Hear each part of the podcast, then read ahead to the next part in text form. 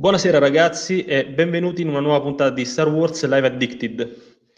Allora, questa sera l'argomento principale saranno le serie animate di Star Wars. Parleremo fondamentalmente eh, delle serie canoniche di Star Wars, ovviamente, quindi eh, da The, The, Clone Wars passando per um, Rebels, Resistance e parleremo anche del futuro delle serie animate.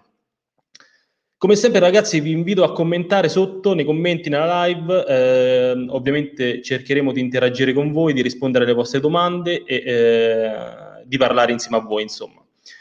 Ciao Monica, ciao a tutti ragazzi. Intanto ehm, con me questa sera Nick ovviamente. Buonasera. Fra. Ciao ragazzi. Leonardo. Buonasera a tutti. E Ascanio. Buonasera a tutti.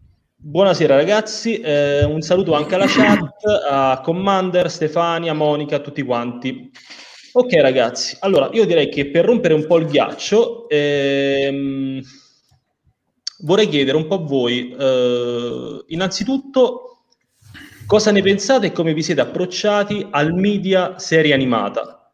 Um, quando è successo, ehm, se è stato un passaggio diciamo dal eh, dal film, dal, dal, cinema alla serie animata, sia stato un passaggio indolore o mh, mm, è stato un po' difficoltoso, se avete avuto qualche problema di iniziare le serie animate. Insomma, raccontatemi un po' brevemente qual è l'approccio, così poi passiamo a parlare nel dettaglio.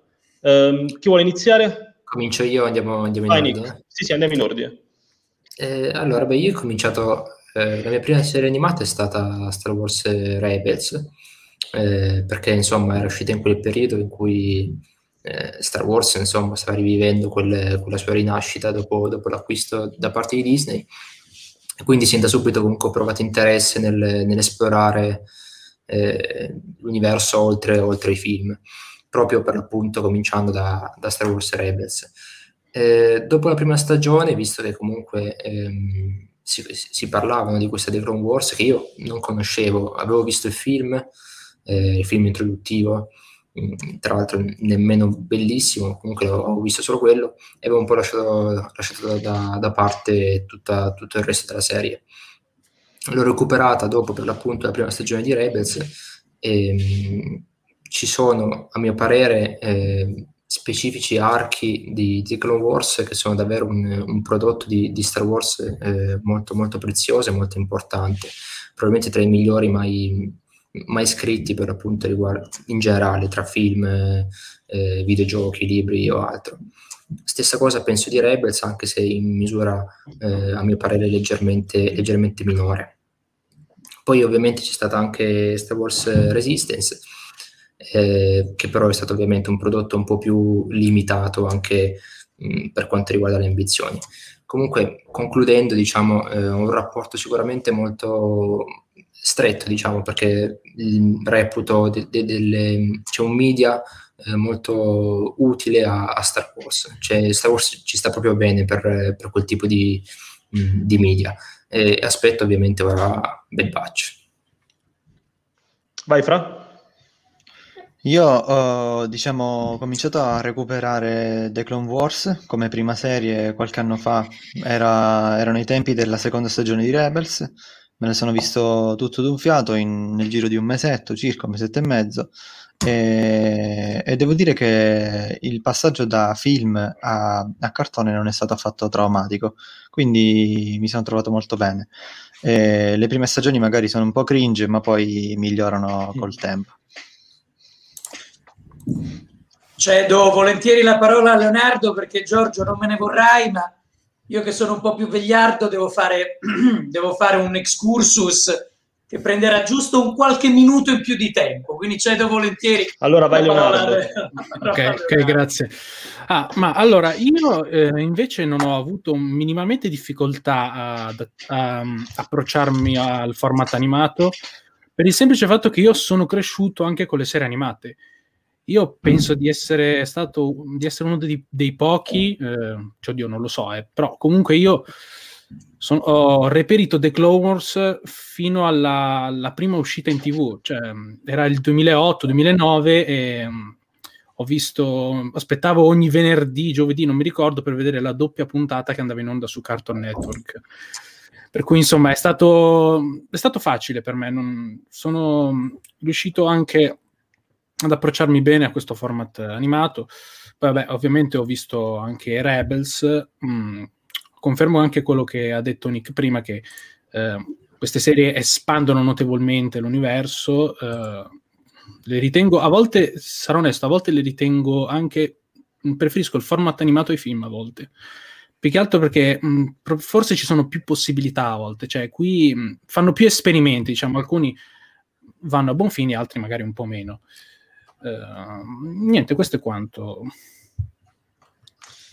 Eh, io ho iniziato molto, molto, molto presto, sarà l'età. Io eh, non appena vidi il mio primo film di Star Wars, eh, iniziai subito a cercare le prime serie animate, quindi immediatamente puntai su Droids ed Ewoks, che sono due serie degli anni Ottanta, oggi ritenute, potrebbero essere ritenute anche abbastanza kitsch, un po' trash, ma insomma, serie come Droids ci hanno dato Anthony Daniels come doppiatore in una serie animata, ci hanno dato grandi personaggi come Mungo Baobab, Terrinald Screed, che fortunatamente, fortunatamente è stato inserito in questo canone, eh, questo nuovo canone. Poi io onestamente negli anni, diciamo, del, di quando si andava a vedere eh, i film al cinema, io sono stato felicemente accompagnato da una eh, epicissima serie che si chiama Clone Wars, molto diversa da The Clone Wars, ovvero sia la serie ehm, diretta e eh, disegnata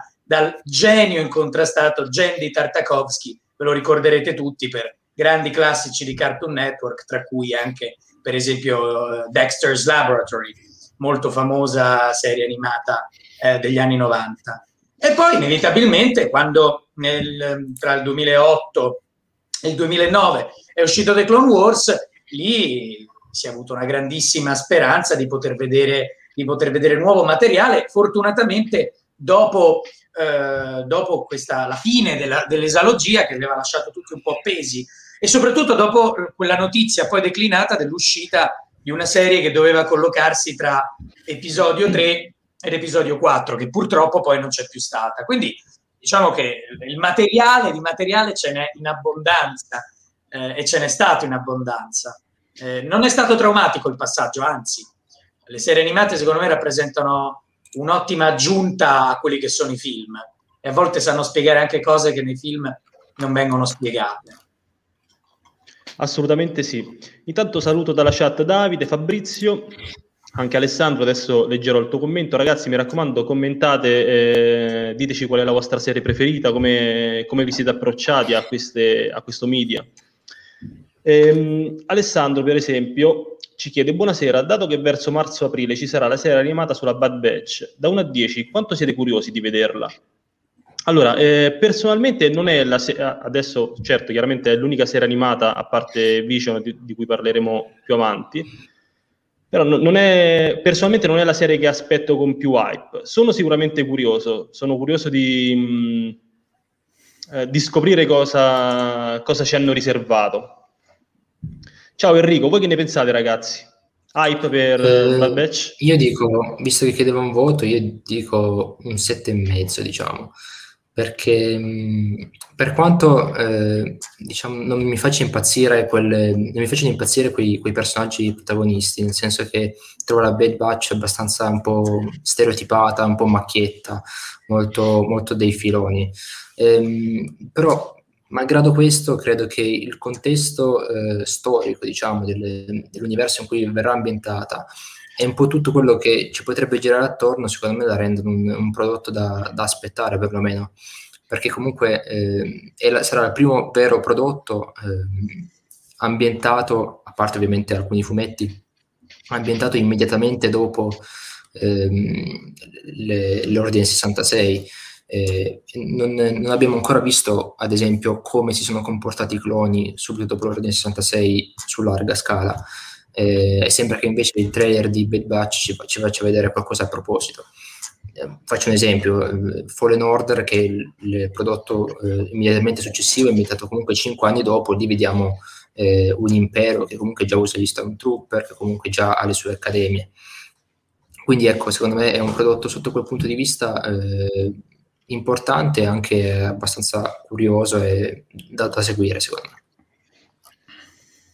Voi ragazzi Tra... che ne inizialmente io, inizialmente io non avevo tanto hype per questa serie, però anche perché i personaggi sono molto stereotipati, quindi non eh, credo che ci darà chissà ci, ci, daranno, ci, daranno, chissà quali caratterizzazioni, però come ha detto Nick eh, potrebbe introdurre oppure comunque potrebbe mostrare ecco, più che altro degli aspetti interessanti che ancora non abbiamo visto, come l'Ordine 66, che non abbiamo visto dal punto di vista dei cloni, se non se non veramente pochissimo. Quindi mm, sono curioso, ecco, più che hypato. Eh, sì, sì, sì, anch'io curioso, do un 6 perché bisogna vedere come tratteranno il materiale derivante ovviamente dall'universo espanso e come riusciranno a integrarlo propriamente. Eh, però invece a differenza dei commenti precedenti, io invece sono molto entusiasta per quanto riguarda questi personaggi, è vero un po' alla filoni, ma che avranno la possibilità di diventare protagonisti di una serie che li vedrà un po' più sviluppati, magari un po' più, un po più particolareggiati a maggior ragione. Poi vedremo questo interessante rapporto che avranno con Tarkin, quella è la cosa che più mi incuriosisce e diverte. Quindi non c'è una grande, eh, né una grandissime aspettative né una grande attesa però sicuramente c'è, c'è, della, c'è, della, curiosità. Ricordiamoci che non sono cloni semplici, quelli della Bad Batch, ma sono cloni del tutto speciali e particolari a modo loro. Non, sono, non vengono direttamente dal sample, dal gene di, di Django Fett, ma sono lievemente modificati. Sono paradossalmente più simili a Boba Fett che non, che non ai soliti cloni, eh, diciamo, copiati e incollati. Allora, io invece quando hanno fatto l'annuncio ero rimasto un po' perplesso perché insomma non penso che questi po- protagonisti potessero reggere sul peso un'intera serie. Poi ho visto il trailer e cioè mh, mm, trailer tanta roba secondo me, cioè, mi è piaciuto tantissimo. Eh, oltretutto sono curioso anche perché ho letto alcuni rumor che mm, insomma vabbè, non sto qua a parlarne, però che insomma potremmo vedere cose interessanti e anche che non ci aspettiamo. Sì, assolutamente. Io non ho dato un voto prima, ma mi unirei a Nick in un 7, 7 e mezzo. Eh, sicuramente poi sì. Sì, sì, eh, sicuramente poi insomma eh, quando partirà ci sarà, ci sarà, da parlarne, anzi ovviamente... No, volevo, solo, volevo, solo, aggiungere che comunque sin dal trailer noi vediamo insomma quel, quel logo che beh, brucia, sparisce da The Clone Wars a Bad Batch, secondo me è un messaggio importante perché fa capire che più che Rebels questa Bad Batch sarà il vero sequel di The Clone Wars, oltre ovviamente allo stile grafico ma anche a livello narrativo. Ok, comunque ci arriveremo perché voglio fare un passo indietro e approfittando di qualche commento della chat tornare su The Clone Wars, quindi torniamo un po' all'inizio. Per esempio Marco dice ciao, quanto avete amato la parte sui figli di Mortis e vi è piaciuta come, tematica, eh, come la tematica è stata ripresa in Rebels? Ma leggerei anche Fabio che dice The Clone Wars ha avuto il merito di riempire il vuoto di quegli anni. Io ci sono cresciuto e sono diventato fan grazie a questo meraviglioso prodotto. E, ehm, parlando di The Clone Wars, visto che abbiamo già parlato un po' come ci siamo approcciati a questa serie e alle serie animate in generale, eh, vorrei mh, eh, puntare la lente, di, la lente, di, ingrandimento soprattutto sul, eh, sul, ruolo che ha avuto The Clone Wars. ne abbiamo già parlato in altre live, paragonandolo certe volte a The Mandalorian, ovvero come eh, The Clone Wars ha, sia stato un immenso valore aggiunto alla trilogia prequels eh, e come abbia dato spessore anche a, a, a dei prodotti, a dei film che a, avevano, avevano, qualche problema in un certo senso. È, è innegabile, insomma, che ehm, non abbiano avuto la stessa presa eh, su, sul, sul, fandom che, eh, che ha avuto la trilogia originale. Quindi eh, vorrei sentire da voi cosa ne pensate di questo. Innanzitutto, secondo voi qual è stato il ruolo fondamentale di The Clone Wars? Se, se, ha, avuto, se avuto veramente il merito di, eh, di, aumentare in qualche modo il valore della, della prequels, eh, anche paragonandolo a The Mandalorian, perché io sono, sono convinto che The Mandalorian e più in generale tutte le serie che eh, usciranno eh, ambientate in quell'arco di tempo avranno un po' la stessa funzione, no? ovvero quella di andare a, um, a, a dare profondità alla, in questo caso alla trilogia sequels. Che ne pensate? Eh, allora, secondo me, eh, cioè, mi accodo a quello, quello, che hai già detto, nel senso che è quello che dice il commento di, di Fabio, nel senso che eh, The Clone Wars sicuramente ha avuto questo, questo grande merito di, mh, mm, diciamo, attirare sia eh, i fan nuovi, cioè nuovi persone che magari nemmeno conoscevano Star Wars, e sia di riprendere un po' eh, invece quelli che erano rimasti un po', anche un po' scottati da, da, dalla trilogia prequels. Ehm, a mio parere questo è dovuto principalmente a, a, due motivi. Il primo, dal lato meramente Star Wars, è che eh, The Clone Wars ha eh, una grande, eh, diciamo, un forte magnetismo dal punto di vista estetico. Eh, mette in campo, diciamo, un, la guerra davvero fantascientifica, quindi ehm, insomma attira un po' tutti secondo me sotto quel punto di vista, che è una cosa che invece ad esempio è mancata eh, in Rebels. Quindi secondo me quello è stato sicuramente un grande vantaggio per The Clone Wars di avvicinarsi anche a tutti quei fan che magari non avevano, non, non avevano un particolare legame con, con la saga, ma eh, erano appassionati del, del, genere. Il secondo grande pregio, che è un pregio diciamo un po' tra virgolette banale, ma secondo me non, non scontato, è che comunque The Clone Wars è una, è una serie scritta bene. Eh, non a caso ha vinto anche un sacco di premi, eh, è stata eh, lodata molto da, dal, dalla critica e secondo me ha merito perché comunque The Clone Wars ehm, è una serie con un certo target ma che proprio come Star Wars alla fine finisce per parlare mh, proprio come i film di Star Wars intendevo finisce per parlare un po' a tutti. Quindi credo che sotto quei punti di vista secondo me ha, veramente fatto, fatto centro. Io ho apprezzato molto, come avete detto voi, il fatto che The Clone Wars abbia riempito, diciamo, quei buchi, sì, chiamiamoli buchi, ma in realtà eh, se guardiamo i prequel insieme a The Clone Wars, nell'insieme, eh, i prequel sono sostanzialmente l'inizio, la fine e più o meno l'inizio della fine. Ecco, l'attacco dei cloni è l'inizio della fine, la vendetta di Sith è la fine.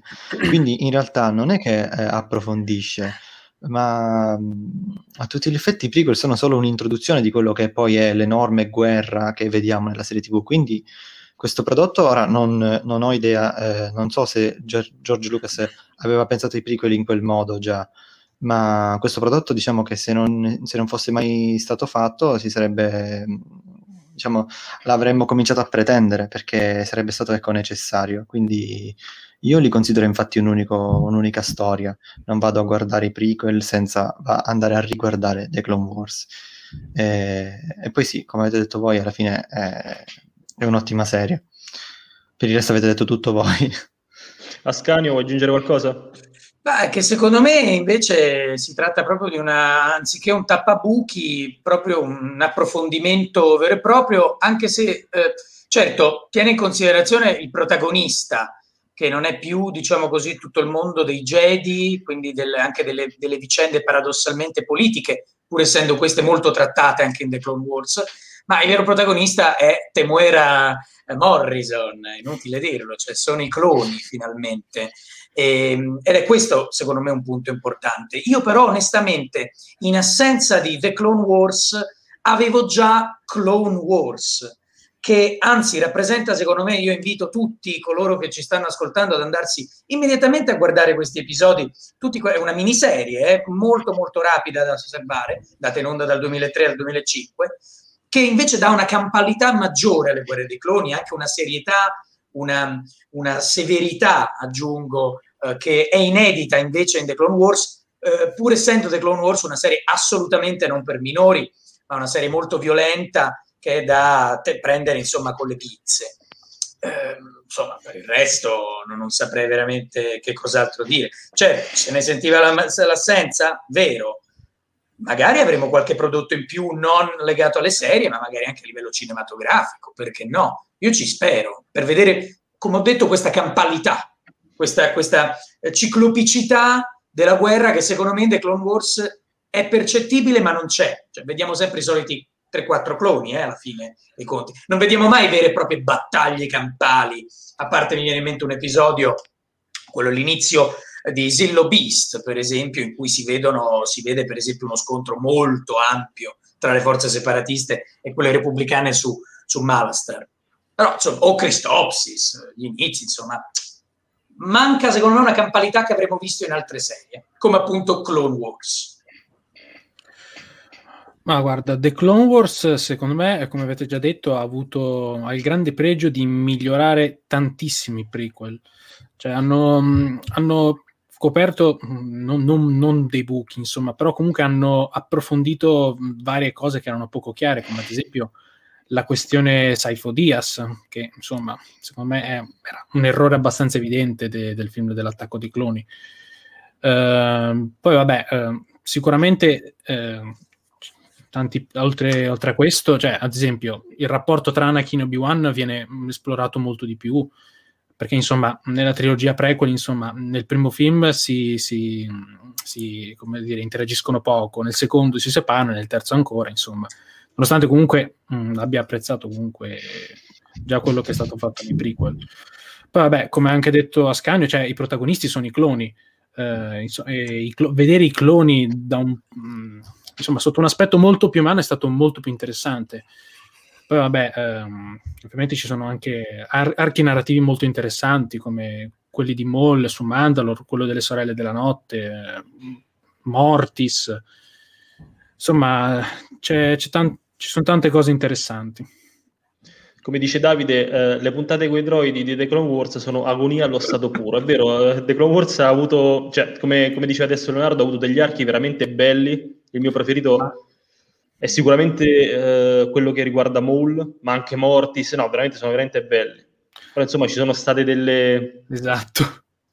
Però Giorgio, facciamo presente che que- quegli episodi molto noiosi, che a- legittimamente qualcuno ritiene molto noiosi, con, eh, con R2, D2 protagonista e ovviamente C3PO, in realtà sono un omaggio alle origini delle serie animate di Star Wars, perché si riferiscono direttamente a droids che è la, la prima serie animata di, di, Star Wars insieme ad Ewoks. Quindi mh, mm, alla fine uno se la gode anche. Io mi immagino, che ne so, un quarantenne che ha ancora voglia di vedersi i cartoni animati di Star Wars e dice oh, co- come bei vecchi tempi, come era negli, agli inizi degli anni Ottanta.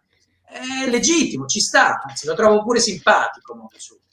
Il problema è se potrei aggiungere qualcosa velocemente. Vai, vai, vai Nick. No, so che, cioè, ora avete menzionato degli archi famosissimi, so che spesso si menzionano sempre questi archi qui, no? Maul, le sorelle della notte, insomma, quelli che vanno un po' più sulla quarta, sulla quinta stagione. Io credo che però una delle stagioni migliori di The Clone Wars, se non forse direi anche la migliore, è la prima stagione, perché ha davvero eh, degli archi eh, molto molto belli e che secondo me sono scritti davvero con, ehm, con, con capacità. Ne, me ne viene in mente uno, quello del, del, covo di Grievous, quello dove vanno un po' a trovare il, il covo, ma non più che altro per, per Grievous stesso, ma per come vengono gestiti questi personaggi. Kit Fisto, c'è il apprendista di, di, di Kit Fisto, e c'è insomma questa, questa, dualità, secondo me, molto molto interessante sull'arroganza dei giovani Jedi che vogliono andare in guerra subito, che poi rimane ucciso, sul fallimento del maestro. Sono quei, quei, quelle, quegli elementi che poi ritroviamo in tutto Star Wars, ma davvero vengono raccontati in, in, in un'ora di, di episodio, cioè in un'ora di, di arco. Eh, d- davvero molto, molto bene. Eh, ripeto, poi ovviamente ci sono quegli archi anche a livello di lore molto più interessanti, come Mortis, come Maul. Però ecco, se dobbiamo andare a prendere degli episodi, secondo me, magari anche limitati dal punto di vista narrativo, ma molto ben scritti e molto ben, ben curati, secondo me bisogna andare a rivedersi la prima stagione. Poi esattamente Io... come dice... Sì, sì, vai Leonardo, vai. Ok, no, io vorrei ricollegarmi a una cosa che ha detto prima Scanio, che ha detto appunto che quegli archi con i droidi ehm, erano appunto un omaggio. È anche vero che, insomma, fare addirittura quattro episodi ehm, con eh, i, quattro, i, quattro, i quattro droid in missione con l'ominio, cioè insomma fanno un paio geniale, massimo. Per, cioè. dai, per, ritrova- per, ritrovare un vecchio, un vecchio comando che oltretutto ti rispara immediatamente un Republic Commandos con la, con la divisa, con la tuta. E poi, un dettaglio non indifferente, l'ufficiale repubblicano di quelle puntate è un ufficiale alieno È la prima volta che vediamo in Star Wars un ufficiale della Repubblica di una specie che non sia o clone o umano. E questo è un dettaglio secondo me interessante che va totalmente in contraddizione con l'umanocentrismo, per esempio, di Palpatine, di quello che sarà poi l'impero futuro. Però sì, concordo, cioè può, essere, può, sembrare pesantissimo. Stessa cosa però potremmo dire anche degli episodi con Jar Jar Binks e Miles Windu. Sono pure quelli o, oltre il cringe probabilmente. No, Sono terrificanti. Jar e C3PO devono salvare Padme, aiuto. Eh, che capito, non lo salveranno mai, finirà male. Le, Però le... non sottovalutiamo Cat Bane eh, i mercenari, quelli altrettanto bravi. Sì. Allora, ehm, voglio re- leggere il commento di Leo che dice uh, The Clone Wars ovviamente approfondisce personaggi noti come Anakin, Yoda e Dooku e crea personaggi grandiosi come Ahsoka e Ventress. E effettivamente grazie a The Clone Wars che ehm, abbiamo conosciuto Ahsoka, che adesso è un po' ovunque, ma è diventato sicuramente uno dei personaggi assolutamente più amati dal fandom e a cui dobbiamo, dobbiamo veramente molto. e, ehm, allora, io voglio, farei una domanda da Scagno, visto... Ah, no, sì, sì. No, perché prima no, nella domanda di prima c'era, c'era, Mortis, ma forse ne parliamo dopo. Sì, adesso arriviamo anche lì, voglio fare una domanda da Scagno, visto che lo vedo molto, molto convinto, molto preparato. Molto eh, che ne pensi del, dell'arco, diciamo, delle puntate che vengono uh, definite, se non sbaglio, Legacy, quelle che, uh, diciamo, non sono, non sono, le puntate arrivate a produzione completa del, di, di The Clone Wars, che per esempio una cosa su cui si dibatte eh, spesso, eh, e anche io mi trovo abbastanza impreparato su questo, è eh, la morte di Cat visto che in una puntata ehm, non arrivata a produzione completa eh, viene apparentemente, tra l'altro, eh, ucciso da Boba Fett. Esatto, infatti stavo per nominare appunto questo, questo arco temporale e quello altrettanto interessante, forse Mm, è stato un bene se non l'hanno poi messo in onda, se non l'hanno poi creato, riguardo Utapau, riguardo appunto la famosa missione di spionaggio su Utapau per trovare la base di, uh, di Grievous, che poi si ricollega perfettamente con episodio 3. Dunque, ehm, ci dovranno... Per... Scusa se ti interrompo, non era per trovare il Kyber? Era legata anche al Kyber Crystal, okay. però ovviamente poi si ricollegava inevitabilmente, si ricollegava inevitabilmente agli eventi di episodio 3 che vedevano appunto i separatisti prendere possesso eh, di, appunto, del, del, pianeta Utapau e fondarvi lì una, una, base. Non è un caso infatti che come nel, nel film venga poi scelto, e questo retroattivamente, eh, è importante ricordarlo, venga scelto poi eh, Obi-Wan Kenobi, eh, perché appunto già conosceva quel pianeta, aveva già avuto modo di, eh, di, essere, eh, di, di entrare in contatto con l'elite governante di quel, di quel pianeta. Ma allora dovranno spiegarci bene che fine farà Cad Bane, perché in realtà eh, personalmente io lo trovo uno dei personaggi più interessanti che siano stati presentati in questa, in questa serie animata. E allo stesso tempo, secondo me, la mancanza di quegli episodi particolarmente interessanti hanno in un certo senso un po' azzoppato eh, parte della narrazione che secondo me in,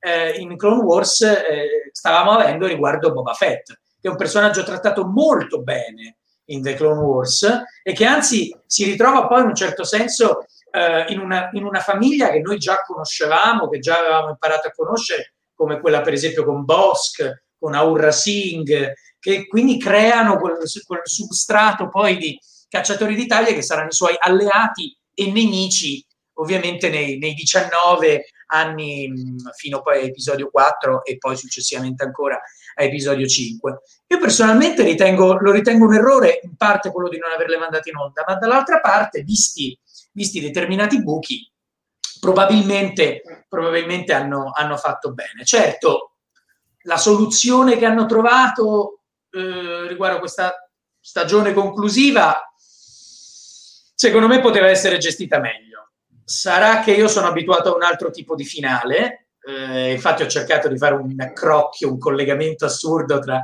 Clone Wars e The Clone Wars e, l'ultima stagione, però devo dire tutto sommato è abbastanza godibile. Ci tengo a sottolineare una cosa riguardo un commento di un, di un, di un gentile ascoltatore che ha detto ci hanno introdotto a, a, da Silent Tress, per esempio, The Clone Wars ci ha introdotti a questo personaggio. No, Fortunatamente no. Assai Ventress è stata introdotta da Jenny Tartakovsky, devo ripeterlo di nuovo, nella serie Clone Wars, eh, quindi ben, ben, stiamo parlando di circa sei anni prima rispetto a The Clone Wars. Andatevela a vedere il famoso combattimento sugli Avin 4 tra Anakin Skywalker e Assai Ventress è orgasmo puro. Mi raccomando, non perdetevelo. Oltre a questo, uh, posso? Vai, vai, come no. Um, oltre a questo, tra gli archi c'erano anche, insomma, archi, se vogliamo, mh, tra virgolette, importanti perché chiudevano determinati personaggi. Ad esempio, eh, il fumetto di, Darth, di Maul, Son of Datomir, è stato l'adattamento di un arco di The Clone sì, Wars esatto. che vedeva, diciamo, chiudere la questione delle sorelle della notte dove c'era, vabbè, non faccio spoiler, però vabbè, ah, ci siamo capiti. Um, poi vabbè, c'era anche c'era anche il, um, l'apprendista del lato oscuro eh, che chiudeva la, la, storia, la storyline di Ventress, un romanzo secondo me molto bello. Uh, oltre, oltre, a questo c'era anche un arco che doveva canonizzare gli Usan Vong in teoria. Sì, è stato poi eliminato, è stato poi eliminato sul nascere in realtà. Quello non è neanche stato introdotto in Legacy, è rimasto come un bozzetto a monte. Eh, ma Questo non lo sapevo. Eh sì, sì. Meno male dico a titolo personale, eh, però bellissimo. Eh, certo, certo, certo. Cioè, anch'io non sono un grande fan del, dei Vong. Comunque, Nicca, che volevi dire prima? Volevi rispondere a un commento? No, la domanda di prima relativamente agli archi, c'era anche il, il, la citazione di, di Mortis, cioè, visto che sì. comunque quando si parla di The Clone Wars parliamo anche di Mortis, è giusto, è giusto discuterne. Parto io, poi dopo passo la parola a voi. E, ehm, beh, Mortis è sicuramente un, uno dei, degli archi più più importanti di tutto The Clone Wars, ma anche di tutto Star Wars alla fine, perché ha eh, conseguenze su, su, Star Wars Rebels e probabilmente ne avrà anche su, su, sulle prossime serie, serie, serie TV. Se non, eh, c'è inoltre anche eh, da considerare il film di, di Waititi, perché nel concept eh, mostrato agli investors, eh, agli investors Day, dove appunto è stato eh, presentato il film, eh, veniva appunto eh, mostrato questa immagine con quella che sembrava eh, proprio Mortis, cioè con questa forma molto geometrica, molto squadrata, ehm, quindi potremmo rivederla in formato cinematografico. Comunque, ehm, sì, l'arco è sicuramente molto importante. A parer mio, ehm, però, è più che avere reali conseguenze sul, sulla storia di, di, Star Wars, secondo me è un po' tutta una, una metafora dell'intera dell'intera esologia, eh, perché alla fine quello che succede su Mortis è quello che accade mh, ad Anakin nei, nei prequel. Eh, lui rifiuta alla fine questo, questo posto eh, come, come, diciamo, come padre, per poi accettarlo in realtà anche un po' inconsapevolmente, forse in episodio 6. Quindi credo che sia un episodio eh, bello proprio per la sua natura da... Mh, insomma, è un episodio che sono degli episodi che potremmo anche non vedere in realtà, perché non è che hanno, non sono cose successe veramente. Eh, potrebbe essere una visione, potrebbe essere una perturbazione della forza, potrebbe essere qualsiasi cosa.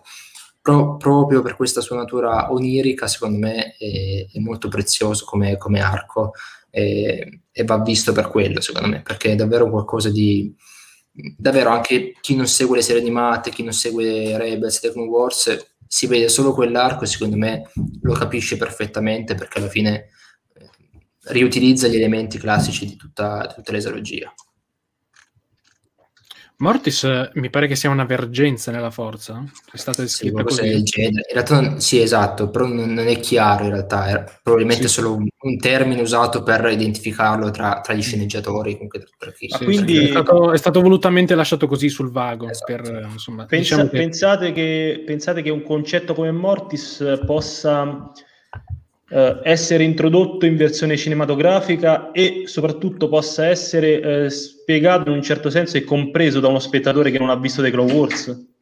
Eh, intervengo io da Waititi sì, perché dicevo prima eh, episodi onirici, quindi visione onirica, visione astratta, Waititi lì secondo me fa, fa il botto perché lui è capace a scrivere quel genere di, sì. di, storie e quindi rendere un po' tutto surreale, anche un po' comico se vogliamo, secondo me alla fine funziona. Eh, quindi da Waititi secondo me sì, eh, potrebbe essere la scelta giusta.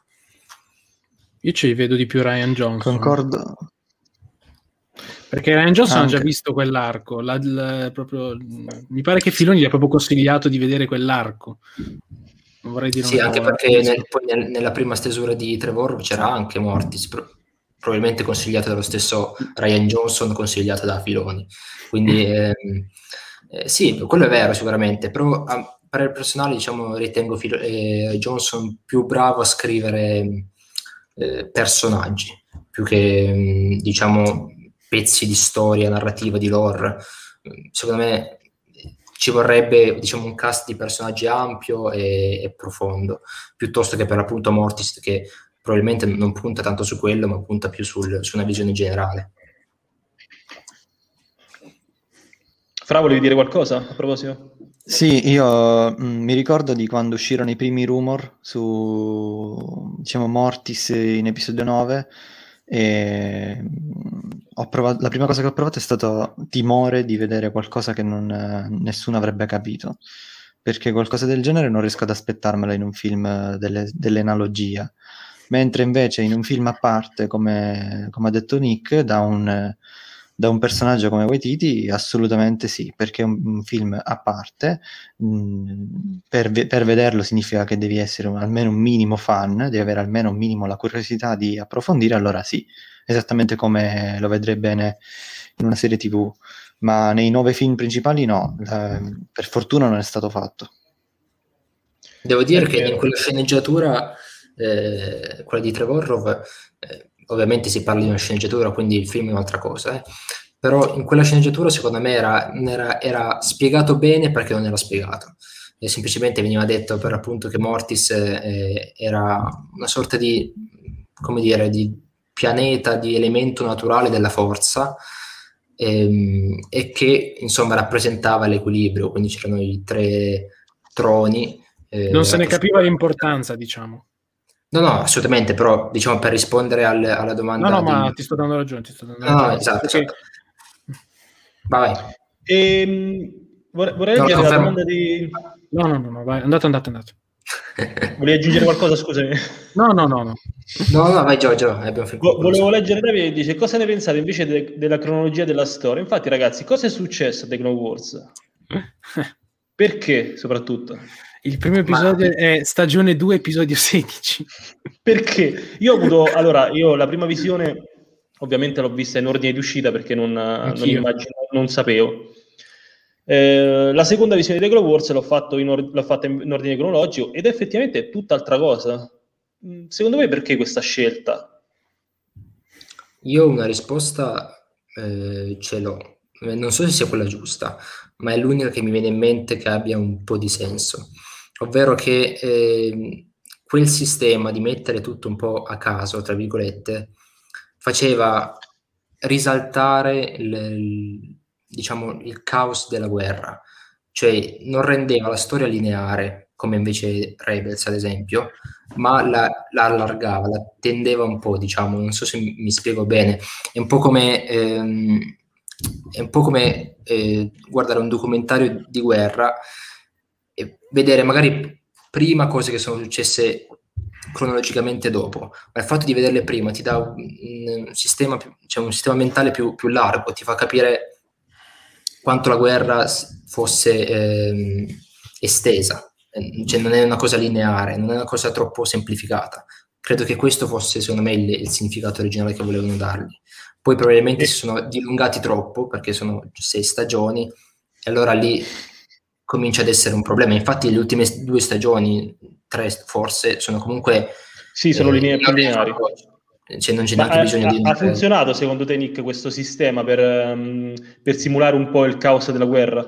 Non posso, non, non saprei risponderti perché io l'ho sempre vista in ordine cronologico. Bisognerebbe, qualcuno, dovrebbe rispondere qualcuno che, che l'ha vista almeno una volta tutta in ordine sparso. Voi Magari ragazzi? Io l'avevo vista in eh, ordine di uscita di episodi e, e, mi aveva lasciato un po' confuso vedere. Ehm, cioè, vi ricordate se non, c'erano alcuni episodi dove morivano, c'era un avamposto di cloni in cui appunto morivano, c'erano certi cloni in cui morivano. Sì. Eh, poi questi cloni me, me li sono ritrovati eh, al, al, primo episodio della terza stagione dove venivano addestrati. E lì ho detto: Ma scusa, ma non era morto questo? cioè, quindi insomma era un pochino confusionale la cosa. Sarà che magari cioè, ero, ero piccolo, quindi insomma non, non facevo... Però ecco, in quel caso secondo me funziona, perché tu alla fine stai parlando di cloni generici, ok? Quindi se tu metti la, una puntata sull'avamposto e viene distrutta e quei cloni muoiono, ne morivano un paio, forse uno, non mi ricordo ora. No, era un clone in particolare comunque, cioè, esatto, esatto, ricordavo sì. proprio io. Sì, sì, sì, e, se non sbaglio era Evi, Bulldog, non mi ricordo comunque. Eh, esatto. Ehm, ecco, e poi lo rivedere, lo fai rivedere dopo. Certo è confusionario, però secondo me funziona proprio perché sono cloni generici. Provate invece a pensare ad esempio all'arco di, di Maul che, che, resuscita. Quello in ordine sparso non avrebbe senso, infatti non, non, è stato pubblicato in quel modo, perché comunque è un ordine lineare, cioè è una storia lineare, tu, lui rinasce, fa certe cose e poi eh, si allea con il fratello, eccetera, eccetera. Eh, credo che questo sia, fosse un po' la differenza, anche perché dopo la narrazione è cambiata, cioè all'inizio era davvero molto più cloni, molte più missioni si, singole, e poi invece sono molti più archi, cioè che vanno, se la prendono alla lunga. Quindi secondo me c'è stato proprio un cambio di visione della serie da un certo punto in poi. Io penso di poter uh, rispondere a Nick. Non ho visto la serie in ordine di uscita, l'ho vista direttamente in ordine cronologico, però devo dire che il fatto che... Eh, cioè, allora, ho visto la prima puntata, ricordo, che era appunto, dovrebbe essere quella con l'addestramento, come avete detto voi, e ricordo di non aver provato quasi nulla per quei personaggi, perché cioè, mi sono detto, ma che cosa me ne frega, sinceramente. Sono cloni, ok, e uno è morto, cioè uno scusate, no, non, ancora non sapevo che sarebbe morto, però ok, hanno fatto l'addestramento, molto carini, hanno legato, non capivo. Però immagino invece che chi abbia visto la serie in ordine di uscita abbia prima empatizzato con i personaggi che già erano evoluti e addirittura uno è morto a fine puntata e poi dopo rivedendoli abbia, abbia apprezzato la loro origine, esattamente come noi abbiamo visto la trilogia originale e poi dopo i prequel. Cioè, esatto. quindi credo che in questo caso la cosa abbia funzionato. Mentre ovviamente, come hai detto tu, se fosse stato un personaggio magari da seguire linearmente eh, come Maul, ma come può essere anche un qualsiasi altro personaggio, lo stesso, lo stesso Ezra in, in, Rebels, non mi puoi far vedere prima la fine e poi l'inizio, oppure prima il centro, poi dopo un, po' va indietro, un po' va avanti, non si capisce niente. Con i cloni funziona come hai detto tu, perché mh, essendo personaggi molto generici, non, a meno che non mi mostri, non me li mostri nel, nel clue, non riesco a familiarizzare per bene a meno che appunto non me li fa vedere per più puntate di fila, allora lì ok. Quindi secondo me, secondo me hanno fatto bene. Poi secondo me anche in aggiunta al fatto che volevano, come hai detto tu, probabilmente mostrare il caos della guerra, è probabile anche che inizialmente abbiano, eh, dato che appunto i cloni sono sempre personaggi generici, ricordiamocene, eh, volevano magari prima mostrarci alcuni tratti, così, alcune storie così, e poi in caso approfondirne alcune, eh, tessere altre, altre trame, sempre, sempre partendo poi da, dalle puntate già mostrate. Sì, Quindi, perché... secondo me è andata un po' così, sono andato un po' a braccio, poi quando hanno capito cosa veniva apprezzato, cosa non veniva molto apprezzato, hanno, sono, hanno puntato sulla linearità. Secondo me le prime stagioni di Clone Wars, se vogliamo dirla, eh, erano molto più simili ai Clone Wars che menzionava prima Ascanio, come, come progettualità dietro, nel senso episodi singoli comunque archi molto brevi di battaglie generiche, eh, mentre poi si è un po' linea- linearizzata, diciamo. Sì, sì, sì. Beh, io voglio soltanto aggiungere una cosa, che se nei film e anche nella, nella serie di Tartakovsky i cloni sono sì molto generici, invece in The Clone Wars eh, secondo me proprio escono fuori dalla, dal loro status di personaggi generici, perché anche il, il, il più scrauso, il singolo clone riceve una caratterizzazione, a suo modo assume un ruolo di protagonista che poi inevitabilmente si andrà sempre più a formare con il passare della guerra e con il fatto che cambiano anche le armature, cambiano le specificità dei volti, i tagli dei capelli, i tatuaggi, cioè ogni clone in realtà assume una sua identità e gli stessi cloni diventano, eh, come dire, consapevoli della loro identità, pur conoscendo le loro origini. Quindi secondo me, poi riguardo alla questione molto breve eh, la questione temporale, io l'ho vista in ordine di uscita e poi l'ho vista in ordine temporale. Devo essere sincero, la prima volta che l'ho vista non ho avuto alcuni problemi perché avevo Wikipedia alla mano. Quindi io proprio non, non mi sono trovato nel, nel, nella, nella, condizione di dire oh mio Dio cosa è successo di qua, cosa è successo di là. Abbiamo tutto spiegato, i buchi che ci sono verranno colmati, non ci saranno problemi sotto questo punto di vista. Sono due scelte diverse. Una c'è stata imposta dall'uscita, l'altra invece, eh, adesso come adesso, uno può benissimo dire ah, me la vedo in un modo o nell'altro, come, come le varie tipologie di come riesco a vedermi, come posso vedermi i film. Stessa identica cosa, insomma ognuno è libero di fare come preferisce. Io purtroppo non sapevo cosa fosse Wikipedia a quei tempi, quindi... Eh, attenzione, no, Wikipedia per me è stata proprio... È, è, lo dico anche a tutti coloro che ci ascoltano, più che noi che conosciamo Wikipedia. Cioè, volete sapere qualcosa di Star Wars? Andate su Wikipedia.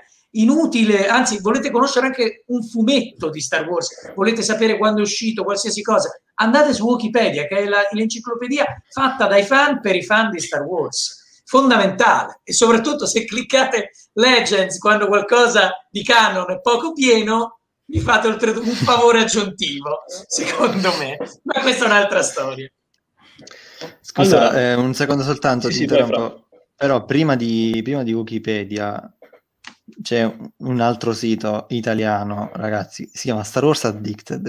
Io vi direi cliccate lì, vedete se c'è qualche approfondimento, qualche guida. Assolutamente, sempre, sempre. Giusto, giusto, giusto. Ci sono, allora... sono qua, non a caso, ci vedono. Tranquillo. prima, prima, prima, di proseguire, ehm, passare, passare a, Re, a um, Star Wars Rebels, Voglio leggere qualche commento in modo las- da lasciarci dei Clone Wars alle spalle, a meno che non vogliate aggiungere qualcosa. Per esempio Fabio eh, dice se Mortis venisse affrontato nella serie di Ahsoka, d'altronde lei è legatissima a quegli eventi. E, come abbiamo detto altre volte, io credo, ma anche, anche altri ragazzi, che nella serie Ahsoka mostreranno qualcosa del mondo tra i mondi, anche per via del legame mm, con, uh, con il logo effettivamente. Sì, che in realtà è comunque collegato a, a Mortis, eh, perché Quindi, è sì, collegato. Sì, sì, Però io credo che inserire due concetti, oddio, poi essendo una, essendo una, serie puoi parlare di quello che vuoi perché hai tutto il tempo del, del mondo. Eh. Non è un comunque, film dove diciamo che secondo me, secondo me non sarà comunque quello il focus. Quindi no, no, no, no, no. ne sapremo di più forse tramite flashback, così scopriremo come Ahsoka è scappata da, da Malacor, quello sicuramente. Non credo che però sarà il fulcro della serie sapere che cos'è il mondo tra i mondi o Mortis. No, quello credo sia un po' dal momento che Ahsoka ha, ha, ha vissuto quell'esperienza, sia un po' suo, una sua firma, ma concordo anch'io sul fatto che non penso che sarà una serie su, anzi, tutt'altro. Comunque, per non dilungarci su questo, eh Sam dice cosa ne pensate dei Mandaloriani? Cosa ne pensate ragazzi al volo? Sempre Beh, legati a Wars, Wars, immagino. Sì. Clone Wars secondo me sono, sono, rappresentati molto molto bene perché è bello vedere questa, questo conflitto diciamo tra pacifisti e guerrieri, tribù diciamo più, più agguerrite, più guerrafondaie. Ehm, quindi secondo me sono rappresentati molto molto bene. Diciamo anche forse anche un po' di più rispetto a The Mandalorian dove la storia in realtà è più incentrata su questo clan eh, estremista, potremmo definirlo, mentre lì c'è una visione più generale che secondo me dà, dà molta chiarezza rispetto a, a, quelle, a, quella cultura in quel certo momento storico. Beh, sì, poi effettivamente in, in, The Mandalorian alla fine non abbiamo visto così tanto uh, di Mandalore e dei Mandaloriani, anzi. No, esatto. Io volevo... Io... Sì, sì, andate vai, ragazzi. Vai, vai, poi parlo io. Sì, no, io volevo, volevo rispondere. Io... Ecco. No, allora vai prima tu che io volevo porvi un quesito su un'altra cosa. Ok, eh, io i Mandaloriani li conoscevo dal, dalla saga della Vecchia Repubblica. Eh, quando ho, diciamo, stavo per, quando ho, ho avviato, diciamo, ecco, la puntata, eh, la prima puntata che parla di Mandalore, il, il primo pensiero è stato, oh mio Dio, che figata che saranno poi mi sono, mi sono, presentati davanti mi sono presentati davanti questi pacifisti tenerissimi con questi vestitini azzurri e ci sono rimasto. Poi ovviamente cosa è successo? Hanno approfondito, quindi hanno caratterizzato il fatto che ci siano clan che ancora vogliono la guerra, che vogliono le antiche tradizioni, il fatto che il popolo di Mandalore si è evoluto da, da quei guerrieri che erano un tempo, quindi be- è stupenda, e sono trattate sì, anche perché, anche perché a livello estetico, eh, non so voi, a me ricordava molto eh, Atene e Sparta, no? Soprattutto il sì, primo sì. ministro su, su Mandalore. Esattamente, no? credo, credo, credo fosse voluto. Esattamente, è voluto, è voluto. quello è molto, secondo me è molto, molto azzeccato per rispecchiare la, la cultura mandaloriana. Leonardo, cosa volevi dire? No, io volevo chiedervi una cosa riguardo Maul, eh, nel senso, voi il suo ritorno l'avete visto un po' troppo forzato, poteva essere spiegato meglio, eh, insomma, come, come, l'avete visto voi questa scelta? Perché insomma una delle mm, cose più criticate di, dei prequel fu proprio lo scarso utilizzo di Maul. Guarda, Leonardo, mi permetto di risponderti io facendo, cercando di chiudere anch'io il passaggio molto velocemente. Eh, più che i Mandaloriani, che, di cui condivido tutte le affermazioni, anzi dico a Francesco, sono passati i bei tempi dell'invasione su Onderon, delle Mount Basilisk e di, di, insomma di quei bei tempi là. E devo dire, che, devo dire che più che questo dovete chiedermi cosa ne penso di Darth Bane e Darth Revan che dovevano comparire in Mortis. Quello sì che è un bel materiale succoso di cui si potrebbe parlare, ma venendo a Maul forse risulterò stranamente controtendenza, non se ne poteva più. Cioè, Maul secondo me è un no. personaggio che eh, purtroppo devo, devo, devo abbattere un mito, mi devi perdonare, ma Maul secondo me era perfetto come eh, anello di congiunzione tra appunto Dooku e il successivo Vader. Eh, basta così, andava benissimo così, ottimo utilizzo secondo me nei fumetti eh, dell'universo espanso precedenti al 32, prima della battaglia di Yavin, quindi precedenti ad episodio 1, tutta la questione per esempio interessantissima del, dello scontro con uh, The Black Sun, con questo cartello criminale molto importante, tutti i fumetti pazzeschi che potete che si chiamano proprio Mall, li potete trovare della Dark Horse sotto Legends. E, però basta. Maul è un personaggio che secondo me non aveva neanche paradossalmente la caratura spirituale e carismatica per poter assumere il ruolo che poi ha assunto. Che devo dire, però, in realtà gli è calzato bene, perché Maul ha avuto un'evoluzione fantastica, è diventato comunque un personaggio molto ben utilizzato. Ero io che all'inizio non lo vedevo come tale e non avrei mai potuto immaginare di vederlo così. Poi, secondo me, il coronamento di tutto è stato come è stato ehm, sfruttato e utilizzato nell'ultimo combattimento su Mandalore. Con questo ti prego non uccidermi, no, no, non ti ucciderò. Eh, quella è stata una scena meravigliosa, che poi si ricollega bene a Rebels, perfettamente con Malacor.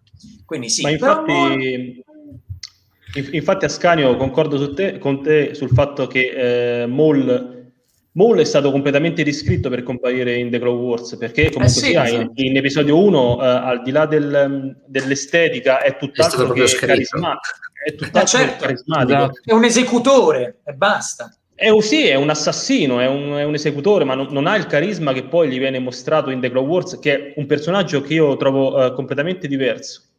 Per quanto mi riguarda, eh, quando ho iniziato a vedere The Clone Wars, sapevo già del, del ritorno di Maul, quindi l'ho preso, per, non, non, mi sono posto il problema, cioè sapevo che già che tornava, sapevo che stava lì, anzi non vedevo l'ora di arrivare alla terza stagione, se non sbaglio, per, per rivederlo, quindi non mi sono posto tanto il problema. Però a mente fredda effettivamente Maul uh, ha dovuto subire una riscrittura completa perché, perché non esisteva, non esisteva fino a quel momento. Sì, sì, no, secondo io... me ne Okay. Ne, secondo me ne valsa la pena anche perché insomma uno dei difetti dei prequel secondo me è che diciamo che i cattivi secondo me potevano essere gestiti meglio perché insomma Mola appunto come abbiamo già detto per carità esteticamente bello quanto vuoi ma mh, non ha personalità eh, il Conte Duku per quanto possa essere interessante cioè mh, piace perché è Christopher Lee solo per quello eh, anche Grivus eh, anche Grivus sì. cioè insomma sfruttati male bello, piuttosto bello, eh eh. Bello esteticamente anche Grievous, però eh, finisce lì. No, io volevo aggiungere che eh, rispetto a Maul, a me in The Clone Wars è piaciuto, è piaciuto tanto, perché eh, sono riusciti a scriverlo in una maniera, secondo me, coerente con quello che vediamo in episodio 1. Cosa intendo? Che è giustissimo dire che in episodio 1 non era praticamente un episodio scritto, c'era un, era un, diciamo una, ma- una macchina messa lì come esecutore esecutrice, anzi rispetto agli eh, ordini di, di Palpatine. però era un personaggio che ehm, poteva eh, per appunto ricevere un approfondimento in altri prodotti e secondo me nei Clone Wars l'hanno scritto ehm, in maniera giusta perché il rapporto che ha ad esempio con, con Talzin, con la sorella da notte, la madre, madre Talzin, è molto coerente rispetto invece al, al, al rapporto che ha con Palpatine, cioè c'è questa figura diciamo padre-madre eh, che secondo me funziona rispetto al figlio rinnegato dal padre che torna dalla madre. È qualcosa eh, molto Star Wars. Hanno reso un po'. Eh, mi sembra un po' lo specchio di, di Luke, quasi, più che Obi-Wan. So che di solito si paragona a Obi-Wan, secondo me invece è più lo specchio di Luke. C'era una storia oscura rispetto alla redenzione che ha avuto Luke e, e di, di, Anakin. Cioè pa- il rapporto padre-figlio, eh, figlio-madre. Secondo me in, in, in quel senso ha funzionato davvero tanto. L'ho apprezzato molto di meno, ma davvero tanto, tanto di meno in Rebels. Secondo me è veramente un personaggio Rebels quasi inesistente, cioè, torna a essere un po' quello di episodio 1, perché è messo lì come catalizzatore per Esra, poi Esra in realtà cade in trappola, poi no, poi sì, ci ripensa un po' di volte. In, in, quello secondo me è stato sfruttato davvero molto male, mentre The Clone Wars ha il suo, il suo perché. Quella è stata una delle più grandi delusioni della mia vita, eh, Nick. Ezra che un po' ci casca, un po' no, che un po' ce la fa credere. No, che, che. Poi, qui era finito con il cliffhanger in, nella stagione 2, quindi era con una cosa... l'Holocron Sit. Esatto. No, se, se, mi permette, volevo aggiungere una cosa a quello che aveva detto sì, Leonardo, sì. poi vi, vi, lascio la parola. Su, su Dooku, perché secondo me è un personaggio, come avete detto voi, veramente poco sfruttato e che invece poteva essere davvero molto molto importante perché? Perché Dooku è uno di quei personaggi che eh, è probabilmente l'unico Jedi che passa al lato oscuro per motivi quasi ideologici, come se cambiasse un, un partito politico, diciamo. Secondo me era molto interessante quelle, quel punto di vista, non per rabbia, non per odio represso, ma perché non, non, non, si rivedeva più in quel tipo di, di dogmi, di, di ordine di legge secondo me quel punto non hanno mai veramente approfondito nemmeno in Necron Wars, in realtà c'è veramente poco del, del, Dooku Jedi in Necron Wars ed è, ed è un, un, grande peccato. Sì, anche perché comunque Dooku era anche diciamo più funzionale ai piani di Palpatine, perché insomma Palpatine ha usato la politica per salire al potere e Dooku è un politico. Esatto, esatto esattamente. Esatto. Beh, c'è da dire però che Dooku comunque ha un suo grandissimo sviluppo, non tanto nelle serie quanto più che altro nelle narrazioni e fumetti eh, si parla ovviamente di universo espanso, ma anche eh, per esempio in, in, determinati altri videogiochi, per esempio mi viene in mente il caso di Django Fett, eh, quando viene assunto appunto nel ruolo di... Ehm, per una missione abbastanza importante. Insomma, Dooku viene sfruttato comunque male, sono d'accordo, ma come fare a sfruttarlo meglio? Oggigiorno non si potrebbe neanche più, paradossalmente, sarebbe molto complicato. Sì, assolutamente. Eh, comunque, ragazzi, io passerei oltre, so che eh, potremmo parlare di Teclo Wars per tutta la serata, però io vorrei fare un salto al eh, 2014, se non sbaglio, quando eh, esce Star Wars Rebels, eh, la nuova serie animata sequel di The Clone Wars, che è ambientata poco prima di Una Nuova Speranza, oddio, poco prima, è, è tra episodio 3 e episodio 4, possiamo, possiamo dire. Eh, io innanzitutto vorrei fare una domanda un po' generica a voi ragazzi. Quindi, uh, il classico, cosa ne pensate? Come vi siete approcciati a questa serie? Brevemente, Nick. Parto io? Ok. Ehm, beh, ehm, confermo, cioè ripeto quello che ho detto prima eh, e lo, lo, lo approfondisco un po' ehm, mi ha convinto molto molto di meno rispetto a The Clone Wars, anche se le, diciamo, la mia sensazione iniziale era esattamente l'opposto, sembrava una serie secondo me molto più nelle mie corte perché quel tipo di narrazione più lineare, più di, di un gruppo di personaggi specifici, così mi, mi piace di più, è un gusto personale. Eh, poi secondo me si è, si è, davvero un po' persa nelle, andando avanti, eh, prima di tutto perché dopo la stagione 2, come la seconda stagione, come dicevamo prima, non so, sembra ci sia stato quasi un cambio di, di, sceneggiatura, di direzione, non lo so, perché è finito con quel cliffhanger, insomma, che Ezra era, doveva affrontare ora veramente il lato oscuro, mh, rappresentato da, da Maul per l'appunto, poi in realtà non, quel, quell'elemento non viene veramente mai, mai approfondito. Eh, Ezra all'inizio sembra un po' cedere, sembra dire vabbè, forse Maul ha gli strumenti eh, per combattere l'impero, poi in realtà no, poi in realtà sì, davvero succede due o tre volte in, questo, in questa maniera. E secondo me non, non, funziona, sembrano cose veramente tirate per le lunghe. Eh, lo stesso per, per, quanto riguarda un po' tutta la questione di, di Lothal, eh, non so, il pianeta secondo me perde importanza dopo, dopo la prima stagione, poi torna di forza nella terza e nella quarta e mi è sembrato un po' un modo per, eh, per, dire ok, finiamo la serie liberando Lothal perché non sappiamo come altro, come in che altro modo finire, finire la serie. Eh, altrimenti però ci sono anche lati positivi a mio parere come ad esempio mh, il personaggio di, di Kanan, Kanan eh, non so bene come si pronunci che è sicuramente il personaggio più riuscito delle, della serie insieme a, a Era secondo me ci sono comprimari un, un, po' inutili come Zeb, eh, il celebre Zeb, che ritengo veramente inutile, non serve a nulla secondo me. Ehm, anche Sabin non è un personaggio per cui, per cui vedo pazzo, ma soprattutto mh, quasi detesto io eh, Ezra, perché è davvero un personaggio secondo me, come Maul prima, non scritto. Eh, non, Comunque, non scusa, mi, mi dissocio viva Zeb. Viva cara Borellios tutta Sempre, la vita. Assolutamente. Perché, no, finendo il discorso su Ezra, eh, lasciando stare da parte Zeb, speriamo di non vederlo mai più, e finendo il discorso su, su Ezra, ehm, no, dico, è un personaggio che, non lo so, è partito così, sembrava anche interessante, sai, un, un sensibile alla forza, trovato in un, in un, pianeta sperduto, addestrato da un Padawan che non ha mai finito l'addestramento, eccetera. era comunque un discorso interessante. Poi in realtà non, non, si capisce bene, non si capisce quale difficoltà deve affrontare, non si capisce come evolve il personaggio, come, come cambia. Rimane quello del primo, della prima stagione, anche, anche, nella quarta, sembra un po' più maturo, ma sotto che punto di vista, se non quello delle abilità che sviluppa. Quindi eh, Rebels diciamo una serie per me mezza bocciata. Fra? Allora ragazzi, io, io devo dire che dopo che Nick ha detto tutto, ho dimenticato tutto quindi... No, scherzo. Allora, se devo, devo dare un voto a Rebels, eh, per me è un 8. A me è piaciuto un sacco, ovviamente ci sono un sacco di, di pecche enormi. Prima di tutto il Bendu che, boh, scompare, non si sa più che fine ha fatto. Eh, aspetti approfonditi inizialmente, ma che poi vengono lasciati in sospeso. Holocron di cui si sentono voci, ovviamente non è Re Van Donna, quindi Nick stai zitto. Eh... Poi, no, vabbè. Ehm, però se proprio devo dire il punto, diciamo, più, più, basso della serie è la spada, la prima spada di Ezra che è imbarazzante. Per il resto io ho adorato la, come hanno trattato la spiritualità della forza.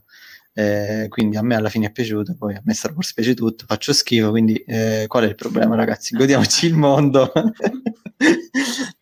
eh, niente, no, a me è piaciuta veramente, però poi, sicuramente più di The Clone Wars, eh? sicuramente più di The Clone Wars, che mi è piaciuto un sacco. Poi, poi dite, ditemelo anche voi, eh, collegandomi a quello che ha detto Fra, eh, Rebels, a differenza di The Clone Wars, secondo me soffre un po' di più Uh, di quella necessità di, di, creare un prodotto per i fan, ma creare anche per i più piccoli, cioè nel senso Rebels vuole essere un prodotto per tutti i fan, anche per, per il fan adulto, però deve esserci sempre un po' l'elemento che strizza l'occhio ai più giovani. Sì. Uh, come dicevo prima, um, il fatto che il protagonista, io, io mi ricordo le discussioni eh, quando, quando, ci fu la terza stagione che, riguardo un possibile passaggio al lato oscuro di, di Ezra, addirittura si parlava di Snook. Ezra, Ezra Snook, ma io, io ero, foment, ero, fomentato per quella teoria, eh? lo ammetto. Io, no. oh, io te l'ho sempre detto, Snook è due metri d'altezza, è impossibile. Poi Snook non sembrava neanche umano. Mi fregava, a me sarebbe piaciuto tantissimo, sarebbe stato bello. Anche a me, anche a me. Avrebbe dato l'utilità a Rebels, io lo dicevo esatto. no, niente, no, no. c'era questa necessità Contrario. di creare... Basta. Di, di, di avere questo protagonista uh, alla Luke Skywalker, no? Uh, in... impeccabile e questo è stato un po' un peccato. È giunto a, ovviamente alla spada laser, eh, pistola, blaster che è veramente tremenda. Comunque, Ascanio, Leonardo, chi vuole, chi vuole continuare di voi due? Io, io, ho un po' di cose da dire, quindi... vai, vai, Leonardo, ci lasciamo Ascanio alla fine, come ci leggiamo. Aia! ok. Guarda, a me Rebels, personalmente, io, ehm, a me è piaciuta tantissimo. Eh, sono riuscito incredibilmente ad affezionarmi tantissimo alla crew. Eh, d'altronde, cioè, insomma, mi ricordo il periodo terza, quarta stagione, io aspettavo sem- sempre in hype ogni, ogni, weekend per vedere la nuova puntata. Cioè, eh, insomma, la routine della visione era piacevole. Ehm, oltre a questo, vabbè, eh, a me, sarò onesto, a me invece Maul tutto sommato è piaciuto invece, perché comunque ho visto un, ho visto un Maul, come dire, mentre in The Clone Wars lo vediamo sempre così, tra virgolette, incazzato, eh, qui invece lo vediamo, tra virgolette, più depresso, perché insomma si vede proprio lui, eh, che lui ha perso tutto, ha perso sua madre, suo fratello, mi sa che ha perso anche l'Alba Cremesi, perché dell'Alba Cremesi sì. non, c'è tra- non, c'è più traccia. Quindi insomma mi è piaciuto vederlo così, però comunque... Ehm, era ancora, des- eh, era ancora desideroso di vendetta, però mi sembrava... Mh, qui mi sembrava più lucido, secondo me. Mm.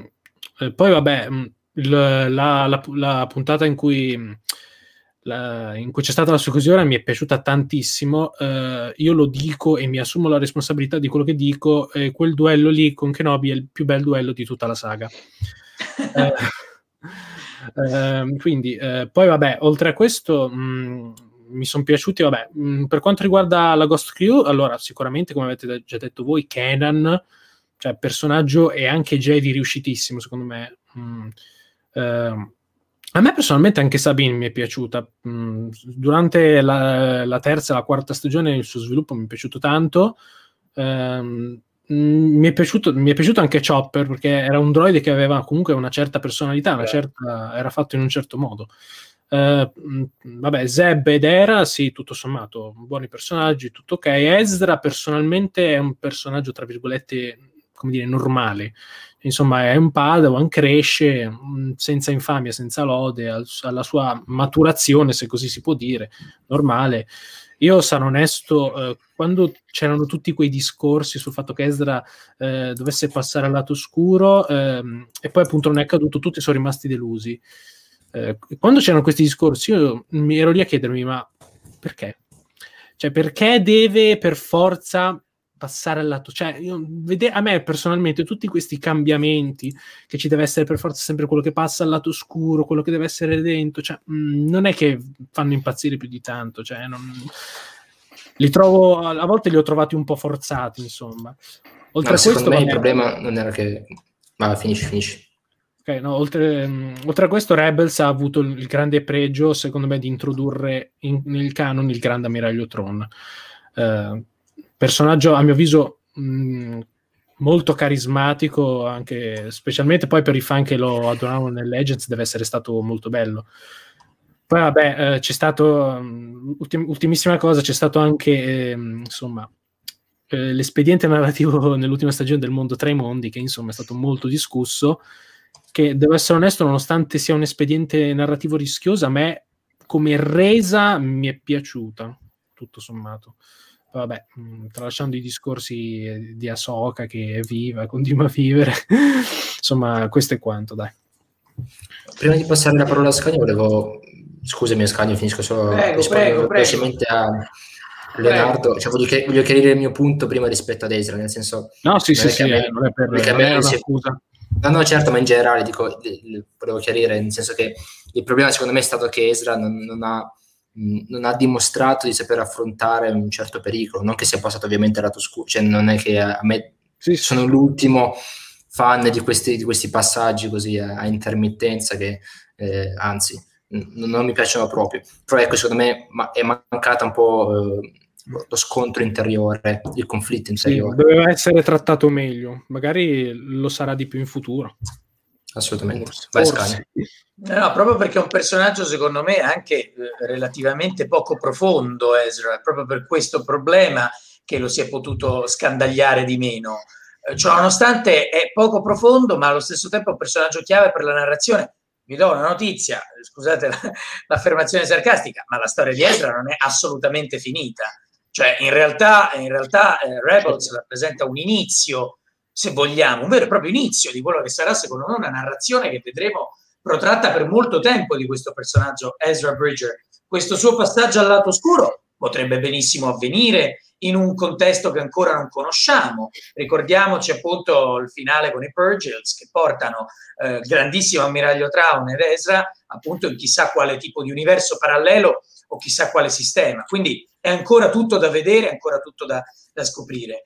Eh, io personalmente mi sono approcciato alla serie con, con, con grandi aspettative e sono state e mi trovo in linea di massima con i commenti già fatti, molto d'accordo con quello che ha detto Leonardo, perché eh, a me è piaciuta molto. A me è piaciuta molto perché ho respirato atmosfere da episodio eh, 4, da episodio 5, ma che comunque strizzavano anche in parte l'occhio, secondo me, a, a qualcosa un po' legato anche a, a, ai prequel sotto un certo punto di vista. Già i concept stessi di Rebels sono un omaggio al lavoro di Ralph McQuarrie, per esempio. Sono totali eh, grandi Zeb Aurelio se Ciubecca, sostanzialmente, esatto. Cioè, eh, tutti quanti i personaggi della, della, dell'appunto del, in realtà. gruppo. Eh, e poi c'è anche Han Solo, ovviamente, di mezzo. Cioè, tutti, c'è questo famoso, eh, questa famosa copertina con tutti questi personaggi di quando ancora Star Wars non era Star Wars, erano stati però ancora inventati, che poi vengono ritrasposti, ritrasposti sostanzialmente Rebels. I grandi Killick Molds che noi conosciamo su Alderan, che poi sono stati messi sull'Otal, sono tutti quanti un, un, un'ideazione artistica di appunto di Ralph McQuarrie. Quindi io ho trovato una grande anima di Star Wars. A livello di narrazioni, poi eh, devo dire che, scusate il commento un po' piccato, però tutta la serie Rebels, secondo me, eh, sembrerà anche un commento banale, ma secondo me fa le scarpe, fa barba e capelli alla, alla cosiddetta trilogia sequel. Cioè, per quanto mi riguarda, Rebels ha uno spessore, ha una profondità a livello concettuale e filosofico che forse possiamo ritrovare soltanto forse in episodio 8, un minimo, un minimo. Ma per il resto, secondo me, non ci sono, non ci sono storie. I personaggi mi piacciono, mi piace come è stato reintrodotto l'ammiraglio Traun, anche se comunque per poco. Male per come è stato, eh, per come è stato trattato però Rook, per esempio, ovvero sia eh, l'assassino Nogri eh, appunto al servizio dell'ammiraglio Traun, che è famosi che, i, che gli appassionati del Legends conoscono bene. Insomma, ci sono comunque tanti, tanti concetti e concettualità interessanti, tante cose che piacciono anche al fan dell'universo espanso. Io quando l'ho visto ho detto, cavolo, quello stava di là, quello stava da quell'altra parte. Cioè, sono andato a ricollegare tutto e l'ho apprezzata per questo. È una serie ottima, secondo me, freschissima, che anzi ha, secondo me, decretato un buon, un buon futuro per, per, le serie animate successive. Ci tengo soltanto a fare un ultimo appunto su Dai Bendu.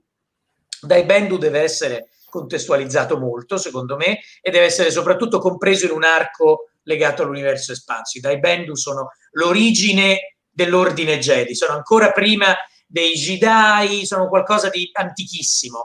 Secondo me, come sono stati ritrasposti in Rebels, come è stato anzi lui, il personaggio che poi incarna la filosofia, è un buon compromesso, secondo me. E poi non sottovaluterei eh, l'importanza religiosa e mistica di Lothal. Eh? Lo, Lothal, anzi come lo chiama Palpatine in lingua originale.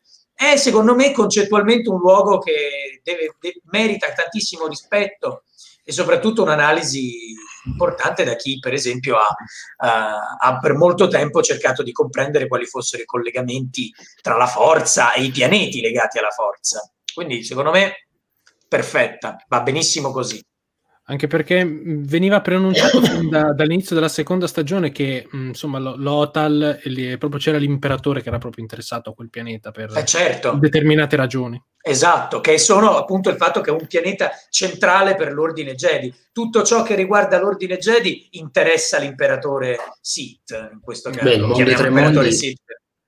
Il mondo dei tre mondi è stessa identica cosa. Eh certo, è certo, assolutamente. Poi Mustafar, eh, l'inquisitore. L'inquisitore è il passaggio bellissimo tra il lato oscuro, muore, torna finalmente al lato chiaro e dà la, l'incarico a Kanan Jarrus di diventare un cavaliere Jedi. Ma anche, e qui, mi, e qui concludo, magari qualcuno non interesserà, ma il bellissimo, stupendo passaggio tra eh, il, il, il, luogotenente del, del, del, del, servizio segreto imperiale, adesso mi sfugge il nome, Callos, eh, Callos esattamente, Agent Callos, e eh, appunto eh, Caras e Borellios, un rapporto meraviglioso che da nemici diventano alleati con grande rispetto reciproco, nonostante il passaggio e il passato travagliato dei due. Poi l'introduzione di Rex, ne vogliamo parlare? Cioè, insomma, ci sono delle perle meravigliose in, questo, in questa serie, da non sottovalutare assolutamente. Eh, leggo Daniele, ma quale Palpatine in lingua originale? Palpatine. Palpatine credo che sia solo... solo in episodio 1. La, la, la, esatto. sventura, la, sventurata traduzione in episodio 1. Esatto. Eh, voglio fare una domanda e vorrei partire da, da Scanio questa volta, visto che hai toccato l'argomento Ascanio. Eh, innanzitutto, come ti aspetti che, ehm, che, la storia di Ezra venga ripresa e conclusa? Pensi che eh, la serie TV per Disney Plus, Ahsoka, possa andare a toccare anche questi argomenti? Possa essere un modo per lanciare a sua volta un'altra serie che sia animata o live action, che ruoti proprio intorno al personaggio di Ezra, Throne? Che ne pensi? Che idea ti sei fatto e cosa, cosa ti piacerebbe vedere? Poi giriamo la domanda anche agli altri. Mi sono fatto esattamente la tua idea, Giorgio, ovvero sia che eh, la serie su Ahsoka Tano sarà un trampolino di lancio per capire e approfondire anche tramite opportuni flashback o retrolampo, come vogliamo, ciò che è successo tra appunto Tron ed Ezra Bridger. Eh, sarà importantissimo vedere chi verrà scelto come attore per interpretare un personaggio eh, che sì è poco spesso, è poco profondo, ma è comunque complesso da trattare, deve essere assolutamente trattato con le pinze e anche per, per esempio dovremo vedere come sarà trattato Tron, come verrà utilizzato Tron. La serie su Asoka sarà la ricerca del destino di questi due personaggi, secondo me è, è inevitabile che si andrà a questo. Si, ci si manterrà però sul, eh, sulla serie con attori. Non verranno immesse, secondo me, serie animate per non rischiare di fare troppi passaggi da serie animata, serie con attori, serie animata di nuovo. Si cercherà di mantenere un filone unico, in questo caso con attori in carne ed ossa, per concludere lì la narrazione che poi chi lo sa potrebbe avere anche degli sviluppi interessanti con, come dicevi tu, con una serie a sé stante riguardo uno di questi personaggi. Sicuramente non su Tron, o perlomeno è una bella speranza, ma non ci sarà secondo me una serie contro- incentrata su Tron. Una serie però invece su questi tre personaggi insieme, Ahsoka, Tron e ehm, Ezra Bridger, ci sarà sicuramente. E sarà anche, aggiung- aggiungo anche eh, Sabine Wren, che viene chiamata alla fine di Rebels per certo. iniziare questa ricerca. Una ricerca che evidentemente, e qui già io ascoltavo, sentivo qualche, qualche teoria, ma Ahsoka Tano, quando si presenta da Sabine Wren, è prima di The Mandalorian o dopo The Mandalorian, dopo gli episodi? Secondo me è inevitabilmente prima. È subito dopo praticamente la battaglia di, la battaglia di Endor. Per quanto, dice Filoni, per quanto dice Filoni, in realtà è dopo. Eh, io lo so cosa dice Filoni, ho sentito, ma io mi, mi, viene difficile pensarlo, se non altro per questioni di trucco. E qui sembrerò, diciamo, duro di comprendonio. Mm. Però no, scusa, so, scusa, però dopo, so. eh, io con dopo intendo l'epilogo di Rebels e dopo The Mandalorian. Cioè, non so se mi ah, cioè che, cioè, che, cioè, che, cioè che dopo quell'episodio di The Mandalorian, Ahsoka è tornata sullo Thol, esatto, ha chiamato sì. Sabine Wren, Bravo. forse perché aveva... Ah, ok, sì, sì c'eravamo il senso è cioè, che... in, in The Mandalorian Ahsoka ancora non ha iniziato la ricerca con Sabine. Per appunto da, da, coerenza, da coerenza a livello certo, anche estetico. Sa, sa dove è finito Traun, eh certo, certo, no, no, assolutamente, assolutamente. Però perché è diventata Gandalf? eh, eh, lo scopriremo nella serie. Eh sì, sì, sì. Sì, alla fine perché e... nel, nel titolo di, il titolo di Ahsoka intendo proprio come logo ha questa il bastone, insomma, il cerchio del bastone, sì, secondo me eh, lo scopriremo proprio sì, nella serie. Sì, sì, ma ci sono anche tutti i glifi che si trovavano anche sullo Thol, eh? Esatto. Tutta quella roba Magari... lì, insomma Cioè, Magari proprio l'incontro con Dean e Grogu in qualche modo ha risvegliato in lei un po', non lo so, un po' di... Meno un po' di senso, senso del, del, dovere, ecco, quel, da quel esatto. punto di vista. Forse, eh, eh, Elia, da dire che la gente parla di Benedict Cumberbatch, scusate se pronuncio male, per Throne. No, no non credo proprio. No, no, no. Eh, se anche perché parlare... basta, Basta, che deve, che Cumberbatch è, è Smaug, Mister, Mister Lee, eh, scusate non mi ricordo il nome, lì il, il magician di, della Marvel, eh, Doctor Strange, e basta, e basta farli uscire con la porta girevole, e da una parte col Signore degli Anelli, da una parte Marvel. Possiamo avere degli attori che si occupano di Star Wars senza aver fatto roba in altre serie fantastiche, per favore? Lo so che Ma è complicato. Perché Throne in Rebels è stato cre- creato sul, sull'aspetto del suo doppiatore che è Mikkelsen. Esatto, esatto. Che già è un po' più coerente. Cre- credo veramente che al, cent- al, 99% sarà lui. Sì, se, voglio, se vogliamo prendere in considerazione i rumor anche abbastanza affidabili, sarà, sarà lui. Eh, sì, eh, sì, va bene pure. Ci sta, l'aspetto, l'aspetto è, stato, è, è, successo come con um, uh, Bocatan. Eh, certo. Succederà la stessa cosa. Succederà la stessa certo. cosa. Certo. Eh, ragazzi, voi che volete aggiungere riguardo il no, volevo di, dire... della storia di Rebels? Eh, ah, sì, beh, a riguardo diciamo che mh, aggiungo, aggiungo che bisognerà stare molto atten- attenti perché insomma eh, avremo una serie in cui ci sono Ezra, ci so- c'è anche mh, c'è Ezra, c'è anche Ahsoka, quindi avremo praticamente due, due Jedi, due pseudo Jedi, proto Jedi, chiamateli come volete, eh, in, un, in, un, periodo dove eh, Luke sta ricostruendo l'ordine. Quindi sarà molto molto rischioso raccontare una storia senza andare un po' a incasinare tutta, t- tutto l'universo narrativo. Eh, a parer mio andranno un po' a parare verso eh, il filone che sta seguendo eh, la trilogia di Throne eh, formato romanzo, cioè ehm, nei romanzi, per, per, chi non lo sapesse, velocemente si parla di questa, di questa specie, i Grisk, che sono diciamo simile Yusan Wong, però comunque sono, fanno parte della galassia. Eh, ecco, secondo me si andrà un po' um, a parare in quel senso. Questi personaggi potrebbero essere, diciamo, i, quelli, i protagonisti del, delle regioni ignote, che andranno un po' a fare da, da baluardo contro, contro, questa invasione, prima ovviamente di, del ritorno di Palpatine, quindi tutti i sequel delle trilogie sequel. Eh, io spero, cioè sono contento a questo punto che Ezra sia sopravvissuto e che torni ad essere protagonista perché almeno gli si dà la possibilità di essere finalmente approfondito e finalmente scritto con un po' di criterio. Quindi sicuramente, proprio perché il personaggio non mi è piaciuto in Rebels, sono contento che sia sopravvissuto perché almeno ha un'altra possibilità. Io sono d'accordo, cioè anch'io penseremo che ci sposteremo nelle regioni ignote, anche, insomma, anche vedere eh, vedere un contesto come l'ascendenza CIS eh, nelle, nelle, regioni ignote, appunto, magari anche ci spiegheranno un po' come funziona la barriera, perché insomma solo, cioè, solo Palpatine è riuscito a trovare un passaggio, peraltro grazie all'aiuto di Tron. Eh, penso almeno, eh, non, adesso non vorrei dire una cavolata. Sì, sì, sì. C'è stato anche qualcun altro, non lo so. Um, vabbè, insomma, può essere un contesto, un, un contesto molto interessante. Uh, volevo aggiungere un'ultima curiosità su una cosa. Voi lo sapete che il grande inquisitore era una delle guardie del tempio che aveva portato a Soka Barry Sofia e, e Barry, Barry, Barry davanti alla corte. Eh. Sì, sì. Insomma, cioè, sì, questa, sì. Questa, cioè, questa, mi è piaciuta perché comunque è, anche quell'evento, scusate se, se, torno indietro, ma quell'evento ha, ha fatto scattare qualcosa a molti. Quella, sì, sì, quella, è, un, è un, è un collegamento. È un bel collegamento, assolutamente. Che secondo me, tra l'altro, eh, sotto questo punto di vista, eh, ci ritrovo anche un po' di mh, mm, Taron Malikos, il personaggio di, di Fallen Order, no? Anche lui, per l'appunto, molto disilluso, molto mh, mm, critico nei confronti dei Jedi, cioè diceva i Jedi sono caduti molto prima eh, per colpa della tradizione, burocrazia, eccetera, eccetera. Quindi ecco, in questo punto secondo me c'è, c'è una coerenza anche a livello diciamo, ideologico, filosofico eh, azzeccata tra, tra, i vari prodotti.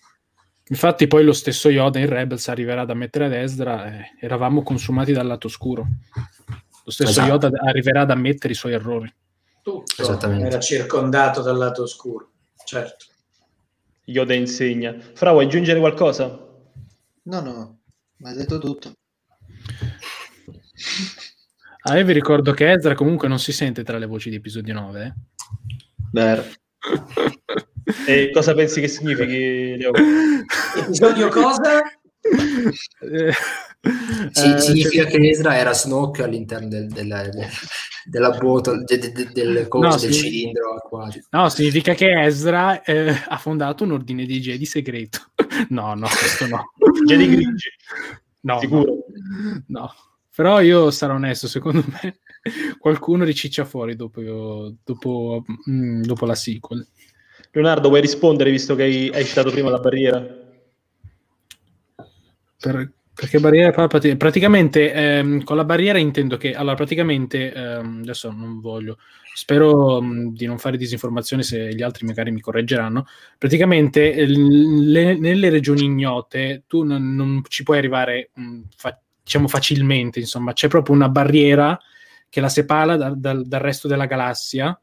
Eh, insomma, sono tipo uh, campi di nebulose o qualcosa del genere. Sì, sì, diciamo sono... una barriera galattica naturale, ovviamente. Si sta parlando eh, di. Diciamo che puoi la... arrivarci solo con, dei, con delle rotte Attra... particolari. Sì, attraverso... in particolare attraverso, attraverso dei particolari personaggi, comunque persone, se, se, posso riprendere quello che sta dicendo Leonardo, per appunto, che vengono definiti tra l'altro eh, Skywalker, eh, nel senso che no. sono camminatori di cieli nel vero senso della parola. Mm. Eh, se non sbaglio, ehm, un conoscente, cioè un personaggio comprimario proprio nei, nei, nei, nei libri di Throne è una Skywalker, ma non il cognome, di, eh, ma è un, proprio un ruolo, un ruolo, esatto, un ruolo all'interno della gerarchia. Sì, questo ruolo le, è bene precisare che comunque mi pare che ce le hanno solo le femmine cis gi- giovani, mi pare. Sì, esatto, sì. Tra l'altro infatti si parlava nei rumor della serie sequel eh, che lo avesse anche la nipote di, di Throne. Mm, sì. C'era anche il rumor su Irakata. È vero. Madonna. Io, io... Prego, scusa. No, no, pure tanto non stavo aggiungendo niente, vai. Stavo, volevo solo aggiungere che invece l'altra parrocchia, quella dell'universo espanso, parla appunto del, di questa hyperspace disturbance at the edge of the galaxy, tradotto appunto esattamente la barriera, creata invece dagli, dai Celestials, ovvero sia ehm, quelli che si suppone essere i discendenti o perlomeno personaggi molto simili a padre, madre, eh, figlia e madre che molti invece scordano, ovvero sia Abelot. Chiamano Celestials, architetti, insomma ci sono vari, vari nomi. Comunque certo, avete sì, detto tutto se, correttamente. Gio, se me lo permetti, volevo, volevo chiudere un attimo il discorso dicendo comunque eh, non so se, se, ci avete fatto caso, ma ultimamente con i prodotti di Star Wars si sta puntando davvero molto eh, verso le regioni ignote. Eh, davvero parte del futuro di Star Wars sarà, sarà tutto lì. Eh, Throne, Ahsoka, Ezra, eh, lo stesso Fallen Order di nuovo con gli Zeffo che mh, per chi non se ne ricorda nel videogioco alla fine viene detto comunque che il popolo sopravvissuto eh, degli Zeffo eh, viene condotto da, via da uno dei loro saggi verso le regioni ignote proprio.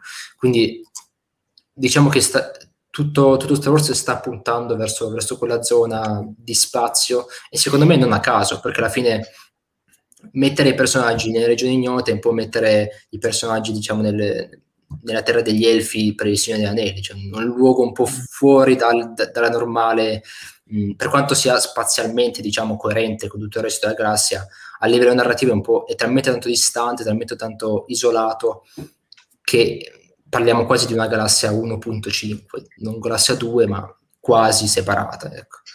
Sì, credo che un, po' sia, sia, stato anche un po' uno stratagemma per mettere alcuni personaggi in pausa, diciamo, per sospenderli momentaneamente. Sì, un sì, po' credo, ragazzi, anche, anche gli stessi Cavalieri di Ren, scusa, però... Vai, vai. No, no, dicevo, pensiamo agli stessi Cavalieri di Ren, che ad esempio nei, nelle, nell'ascesa di Kylo Ren, il fumetto prequel di, di episodio sì. 7, eh, si vede per l'appunto Ren, si vedono i Cavalieri di Ren, anche loro operano nelle regioni ignote, anche loro sì. hanno un'interpretazione della forza diversa, vicina al lato oscuro, ma non sono Sith, quindi ecco, c'è proprio un intero mondo eh, da esplorare nelle regioni ignote. Anche perché volevo dire che nell'ottica anche di, eh, dei futuri anni, uh, di Star Wars, quindi nuovi prodotti, molti nuovi prodotti, ma non dico tra due o tre anni, ma anche tra 10, 15, 20 anni, perché eh, i progetti di Star Wars eh, sono, sono, a lungo termine.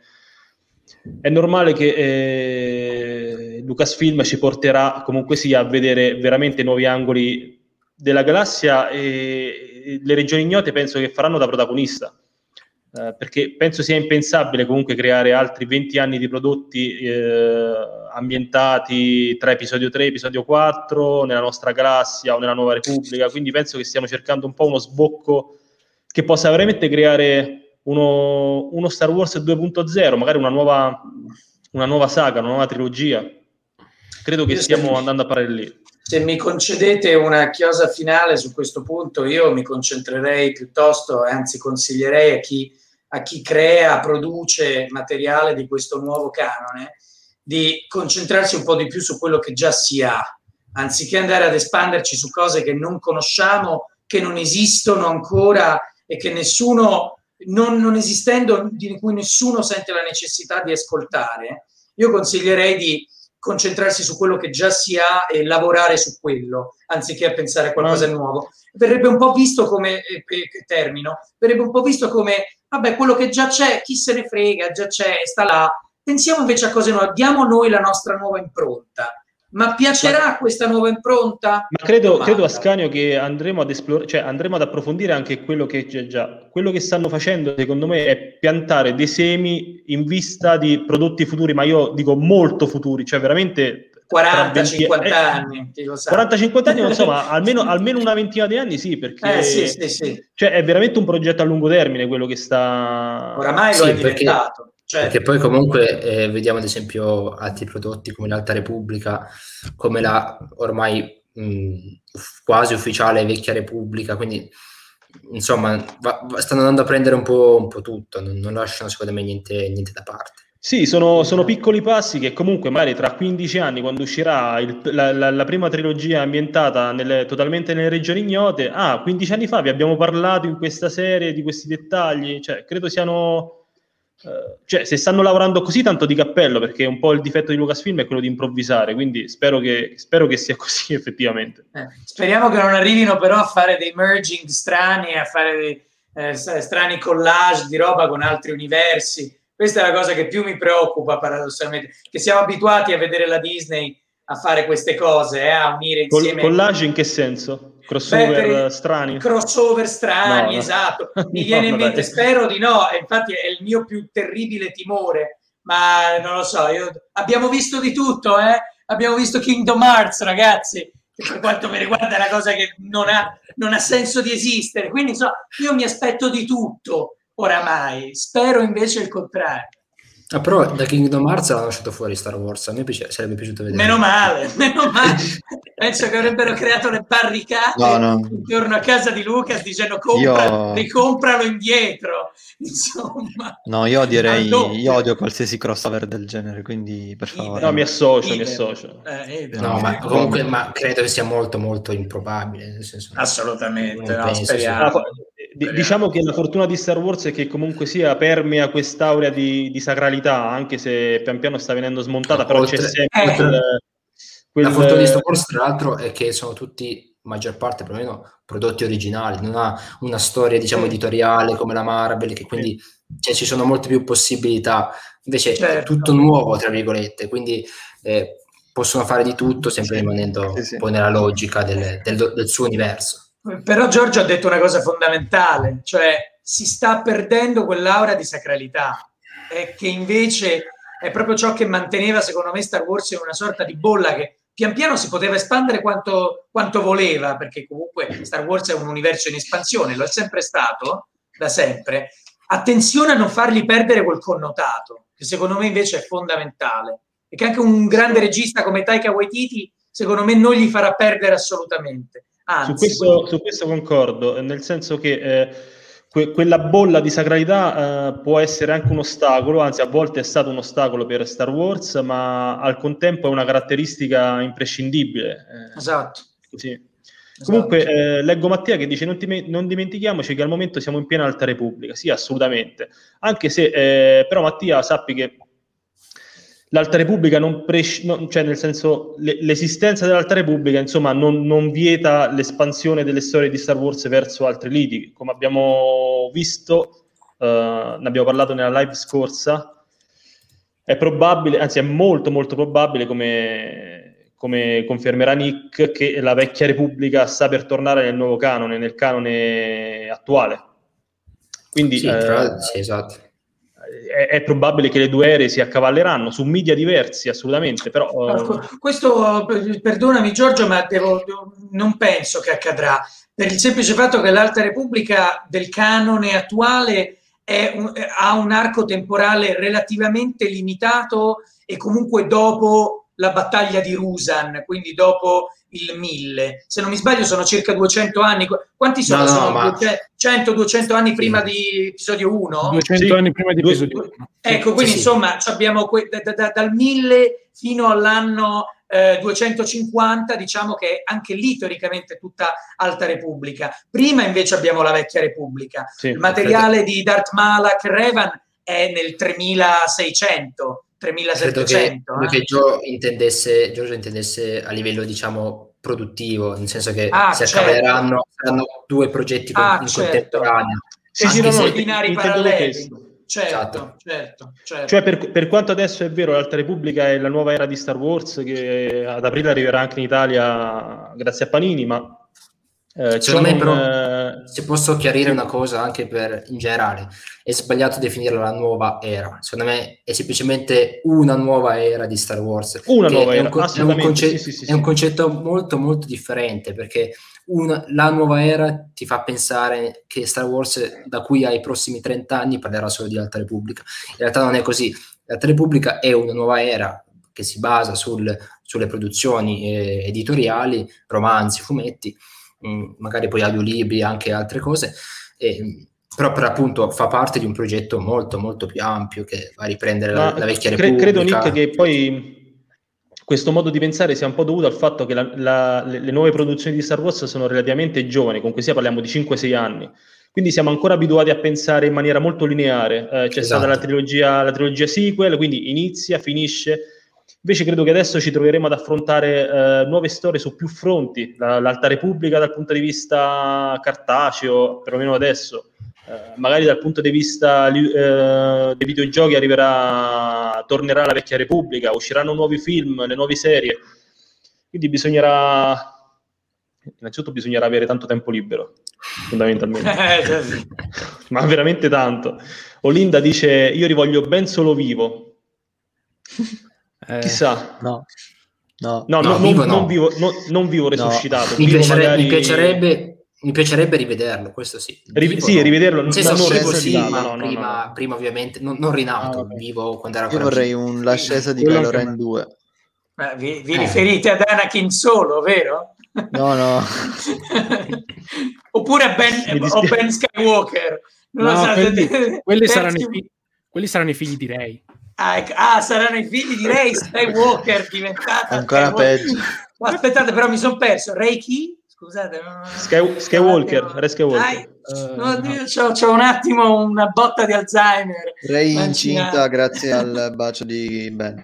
Il bacio di bene, esatto. I bambini avranno paura. La Disney insegna non date i bacetti perché sennò. La Disney Ragazzi, ci ha ricordo... già spiegato che. Esatto, no, no, Leo, sto dicendo proprio quello. La Disney ci ha già mostrato che con i baci succede questo. Vedi, Canon ed era, era incinta dopo che Ragazzi, Canon è morto. Eh, la diade, la diade è un potere come la vita stessa. Eh, ecco, bravo, hai visto? oh, Immaginate, episodio 10, il ritorno degli Skywalker. Quante persone vanno a vederlo? Mi taglio le gambe. Zero. Non ci vado. Io, io, ci vado assolutamente, però insomma, no, poi...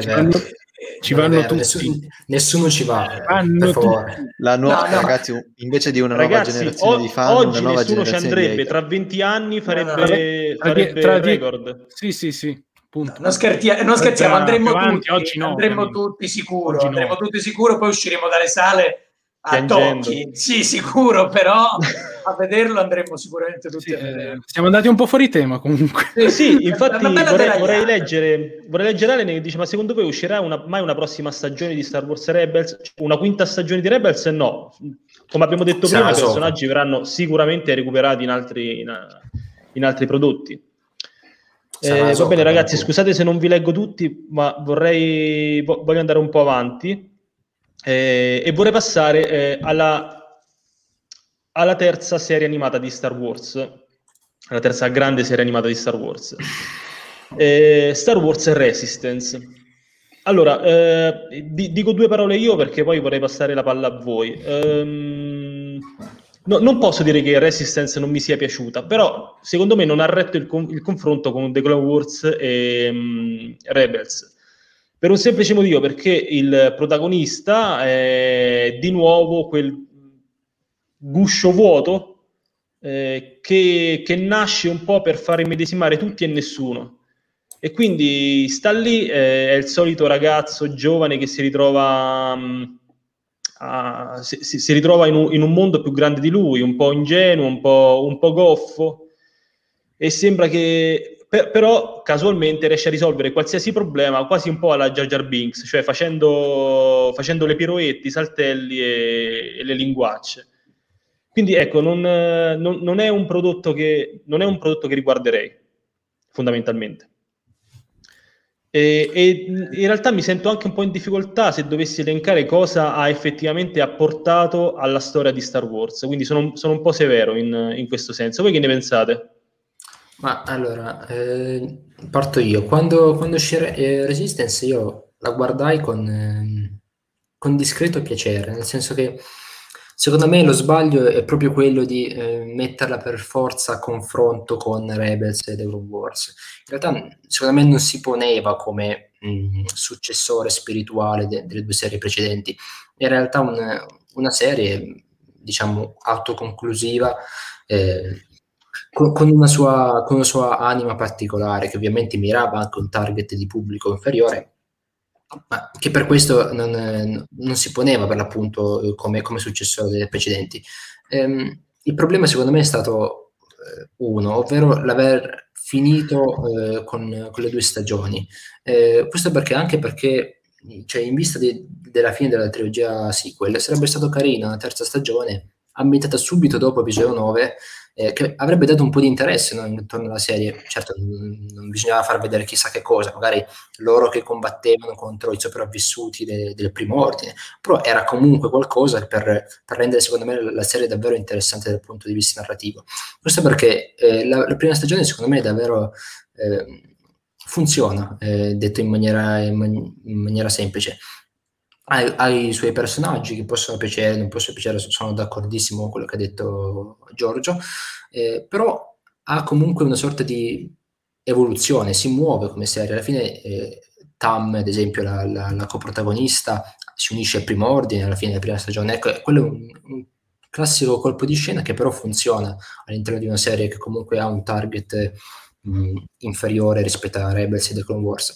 Quindi aveva per l'appunto, non era, eh, un- per quanto fosse una serie per bambini, non era una serie che mh, si scriveva di volta in volta, che aveva comunque un'idea dietro, un progetto, e questo secondo me si vedeva. Poi probabilmente eh, la- l'hanno cancellata, anche se Lucasfilm non ha mai parlato di cancellazione, ha sempre detto una chiusura, come se fosse programmata. A mio parere, secondo me invece è stata proprio cancellata preventivamente, forse perché gli ascolti non andavano così bene, magari se fosse uscita eh, su Disney Plus, cioè se- anzi se Disney Plus fosse uscito prima, eh, renderla disponibile lì secondo me l'avrebbe resa veramente più, più diffusa rispetto nel, nel- nel pubblico di Star Wars. Eh, niente, secondo me comunque è una serie che la prima stagione funziona bene, la seconda stagione è stata una chiusura molto affrettata ed è un peccato perché almeno una terza secondo me ci poteva stare, alla fine avremmo avuto una piccola serie eh, poco ambiziosa ma dignitosa eh, ed è un peccato aver- averla vista mozzata così mh, all'improvviso. Io ho una teoria su quello che hai detto. Eh, non è che magari l'hanno cancellata per via di certe decisioni che sono state prese in episodio 9? Cioè, nel senso, se magari fosse uscito Duel of the Fates, magari sarebbe andata avanti. Può darsi. Perché? Il- il- mh, il non, vorrei dire, non vorrei dire una cavolata, ma mh, Duel of the Fates era ambientato un po' di anni dopo rispetto a episodio 8. Esatto. Quindi magari ci sarebbe- 4-5 anni dopo. Eh, esatto. Quindi ci sarebbe stato più gap temporale da riempire, invece ehm, con l'ascesa di Skywalker è stata presa questa scelta di far passare solo un anno ehm, e quindi magari hanno detto no, eh, non possiamo andare oltre, interrompiamo. È, è una teoria... Eh, mi è venuta in mente adesso. Ma credo sia, credo sia giusto, credo sia opportuno. Non ci avevo pensato, ma eh, alla fine penso di sì, perché, anche perché il periodo era quello, la produzione della prima e seconda stagione, il licenziamento di Trevorro era davvero tutto in contemporanea, quindi ehm, sì, sono d'accordo. Ora che mi ci, fa, mi ci fai pensare, assolutamente sì. Fra? Uh, io Diciamo che inizialmente ero scettico perché non è sicuramente il mio target, eh, cioè non, sicur- non sono sicuramente il target della, della, serie, sia come personaggi e ambientazione, sia, sia, a livello proprio cronologico.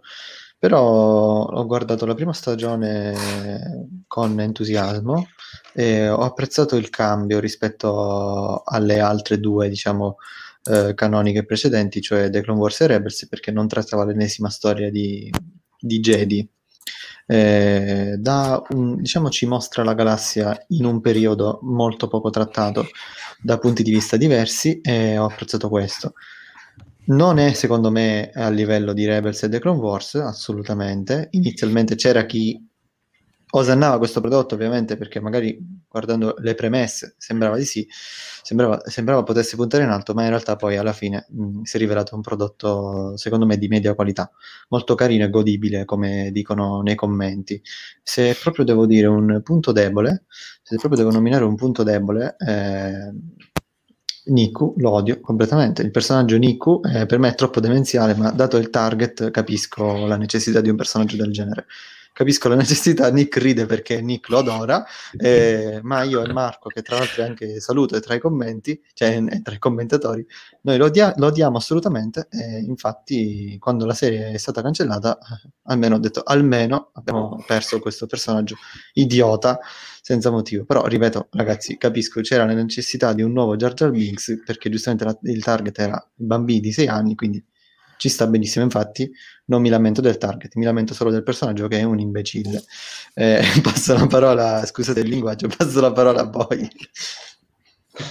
Guarda, a me personalmente, guarda, la serie non mi ha mai preso più di tanto, sinceramente, perché sì, ok, la, la prima stagione era interessante più che altro perché magari, magari potevi, vedevi il primo ordine che faceva cose, cioè come, come agiva, però poi quando siamo andati a intersecare nella linea con la sequel, lì, ehm, cioè oddio, è stato interessante vedere eh, la distruzione di Osnian Prime da un'altra prospettiva, d- dalla prospettiva del protagonista che ha visto il suo mondo andare in pezzi, una cosa che non si aspettava.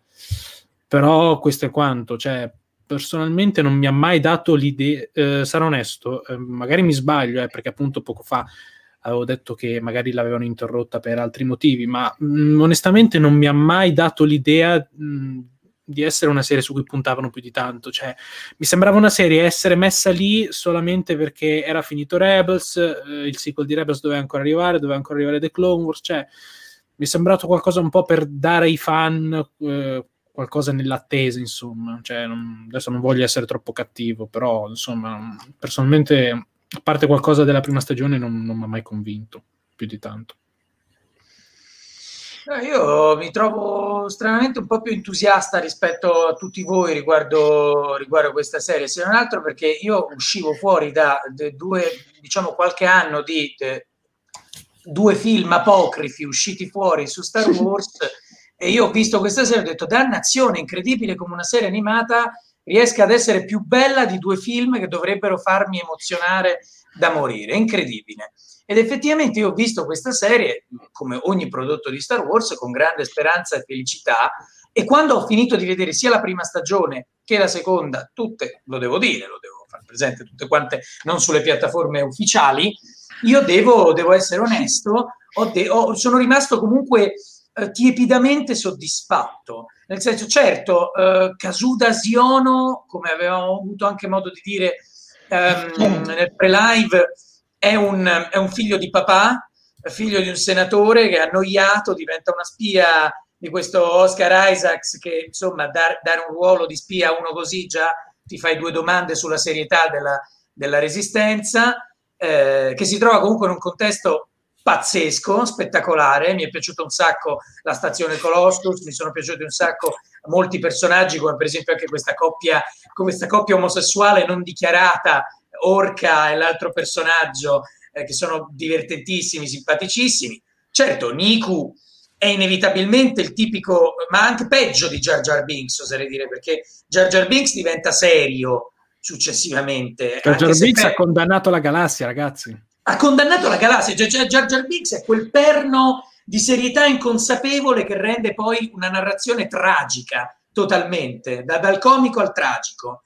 Mentre invece Niku è un pagliaccio, rimane un pagliaccio per tutta quanta la durata, anche un pagliaccio molto bambini, cioè non un pagliaccio di quelli tipo la, no, con la lacrimuccia che ti fa comunque ragionare, no, il retropensiero, no, proprio un imbecille, proprio perché è fatto apposta per i bambini.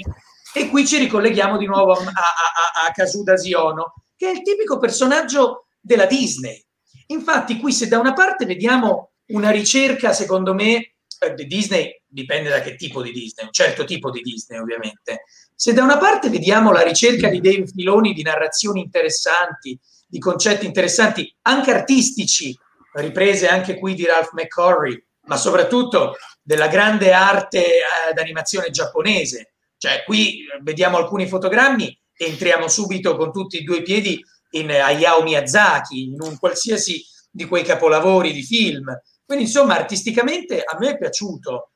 A livello narrativo ci sono state cose molto interessanti. Addirittura hanno fatto sembrare un po', primo ordine pa- pagliaccesco pure qua, ma hanno fatto, hanno, hanno fatto, apparire il primo ordine più serio di quanto non appaia poi nei film. Ha più spessore Fasma in questa serie che non nei film. Cioè, rendiamoci conto di questo paradosso.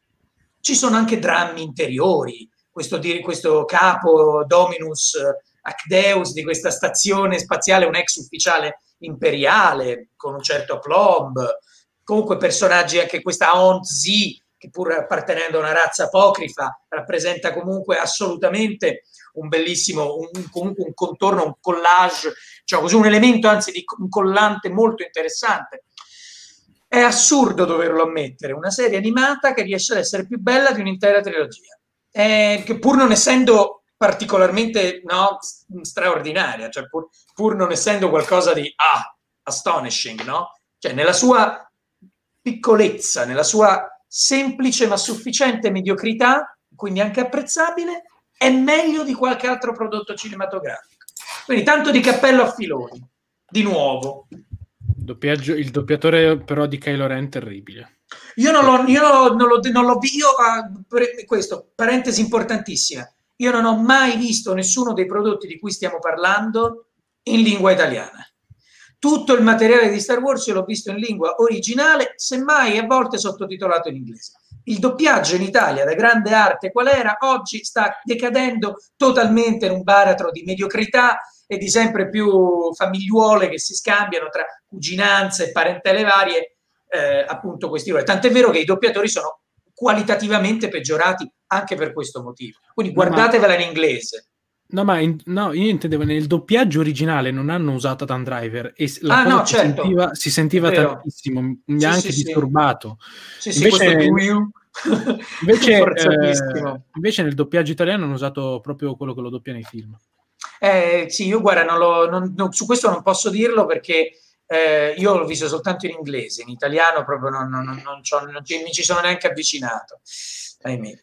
Eh, ragazzi, passando, passando oltre, vorrei spendere due parole sulle web series. Non so se avete seguito, parlo mm. fondamentalmente di Force of Destiny e Galaxy of Adventures. E, mentre il primo, eh, diciamo che parla fondamentalmente dei personaggi femminili, non so se avete visto qualche puntata, personaggi femminili della saga, eh, portando anche eh, nuove situazioni canoniche, eh, non viste eh, escluse dai film. Il secondo invece ripropone un po' i temi eh, topici della saga, un po' magari per un pubblico più giovane, quindi vediamo scene già, già famose, il combattimento tra Luke e Vader, eh, alcune, alcune, belle sequenze dei prequels, tra l'altro anche anche riproposte in maniera veramente interessante dal punto di vista animato. Le avete viste? È un prodotto che vi interessa? È un prodotto che considerate veramente collaterale?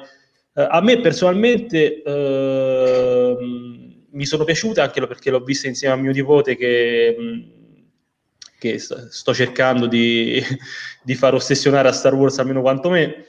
Eh, quindi le, sono riuscito anche ad apprezzarle, anche dal punto di vista animato. Forse mh, uh, Galaxy of Adventures di più rispetto a Force of Destiny. Voi che ne pensate? Sì, eh, no, concordo, nel senso Force, Force of Destiny, eh, diciamo a livello di stile lo trovo abbastanza terribile. Non sì, mi piace per Terribile. Eh, Galaxy of Ad- Adventures ehm, invece è davvero è, ecco lo stile di, di, Adventures era quello che mi aspettavo da Resistance prima che uscisse Resistance cioè veramente una virata un po' più un po' più anime, un po' più giapponese che, che, che ad, Adventures molto di più rispetto a, a Resistance quindi sì, quello, quello l'ho apprezzato veramente un tipo di animazione che davvero in quei pochi secondi, 30 secondi di, di corto animato eh, rende davvero molto belle le spade laser, i combattimenti. Eh, quello secondo me è un prodotto ovviamente mh, terziario nelle, nel, nell'economia generale di, di, Star Wars, però eh, bello, ce ne vale la pena e poi ovviamente è tutto gratuito, quindi è azzeccato secondo me. Mm-hmm. Galaxy of Adventures è molto carino, secondo me i due prodotti che in questo momento stiamo diciamo, trattando assieme non sono per niente simili, perché uno è un prodotto che a tutti gli effetti narra qualcosa di nuovo, poi in un modo magari molto cringe e imbarazzante, con uno stile incredibilmente brutto. E l'altro invece narra qualcosa di già visto, però con uno stile incredibilmente accattivante, sia per grandi, sia, eh, sia per piccini, sia per fan di, di vecchia data, sia per fan nuovi. Tra l'altro hanno puntato un sacco anche per quanto riguarda il merchandising su questo tipo di prodotto, che ha venduto un sacco, a differenza invece di quello, per, eh, di quello relativo a Forces of Destiny che non ha venduto granché. Credo, eh, credo che tutta la colpa sia del fatto che tutti i personaggi venivano ritratti con sembianze molto femminee, anche anche quelli di, di aspetto più mascolino. Sì, per quanto riguarda il merce erano veramente questo fa stonare un sacco, perché è, è una forzatura. Cioè non c'è bisogno che fai una cosa del genere per attirare pubblico femminile e allo stesso tempo di età molto, molto giovani, molto piccoli, ecco. Non c'è bisogno di fare così. Mm, Ma forse è uno stile artistico? Ma sicuramente, eh, però anche è... imbarazzante, ragazzi. Ora, eh, ora cerco un'immagine mentre voi parlate. Sì, credo, credo, che volesse, credo, che volessero puntare su, questo, su queste sembianze un po', un po', Barbie, se potremmo definirle così, un po' da bambolotto giocato. Ma, ma sì, infatti, infatti, Nick, il merch di Force of Destiny sono veramente delle Barbie. Esatto. E, e comunque sia la serie è stata presentata come gli, le, le, gli eroi femminili di Star Wars eh, sì, saranno i protagonisti che, di questo, quindi sì, anche... sicuramente il target era quello, era quello e assolutamente quello.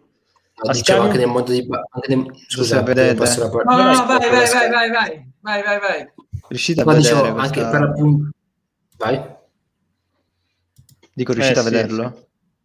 Ecco, Esattamente. Per mostrarlo un po' ai commentatori, un po' aberrante. Ah, sì, sì, sì. Roba. È proprio femminilizzato, femminilizzato, certamente. Sì, no, sì, come nel mondo delle Barbie, alla fine anche Ken è femminilizzato. Sì, sì, è, stesso, Ma è, una, è, una, è una strategia, è eh? di... Cioè, invece guardate questi quanto sono di femminilizzare. È proprio cioè, ragazzi, sono bellissimi. Queste sono belle. Sì, sì, sono, sono belli, ripre- riprendono anche un canone comunque anche diverso, rispetto, cioè neanche troppo occidentale, riprende anche un canone un po' orientale di disegno, cioè c'ha qualche cosa comunque non solo della scuola occidentale che a me piace tanto. Infatti no, vi stavate dicendo qualcosa, poi do io una mia. Eh, Davide, Davide, scusate, leggo questo, dice hanno spiegato però perché Ahsoka usa due spade, ma in realtà hanno spiegato veramente tante piccolezze interessanti, hanno spiegato perché, hanno spiegato come lei ha ehm, prende il, il, l'armatura di Bush di, o come su Endor cambia vestito, ma adesso non mi vengono in mente tutti gli episodi.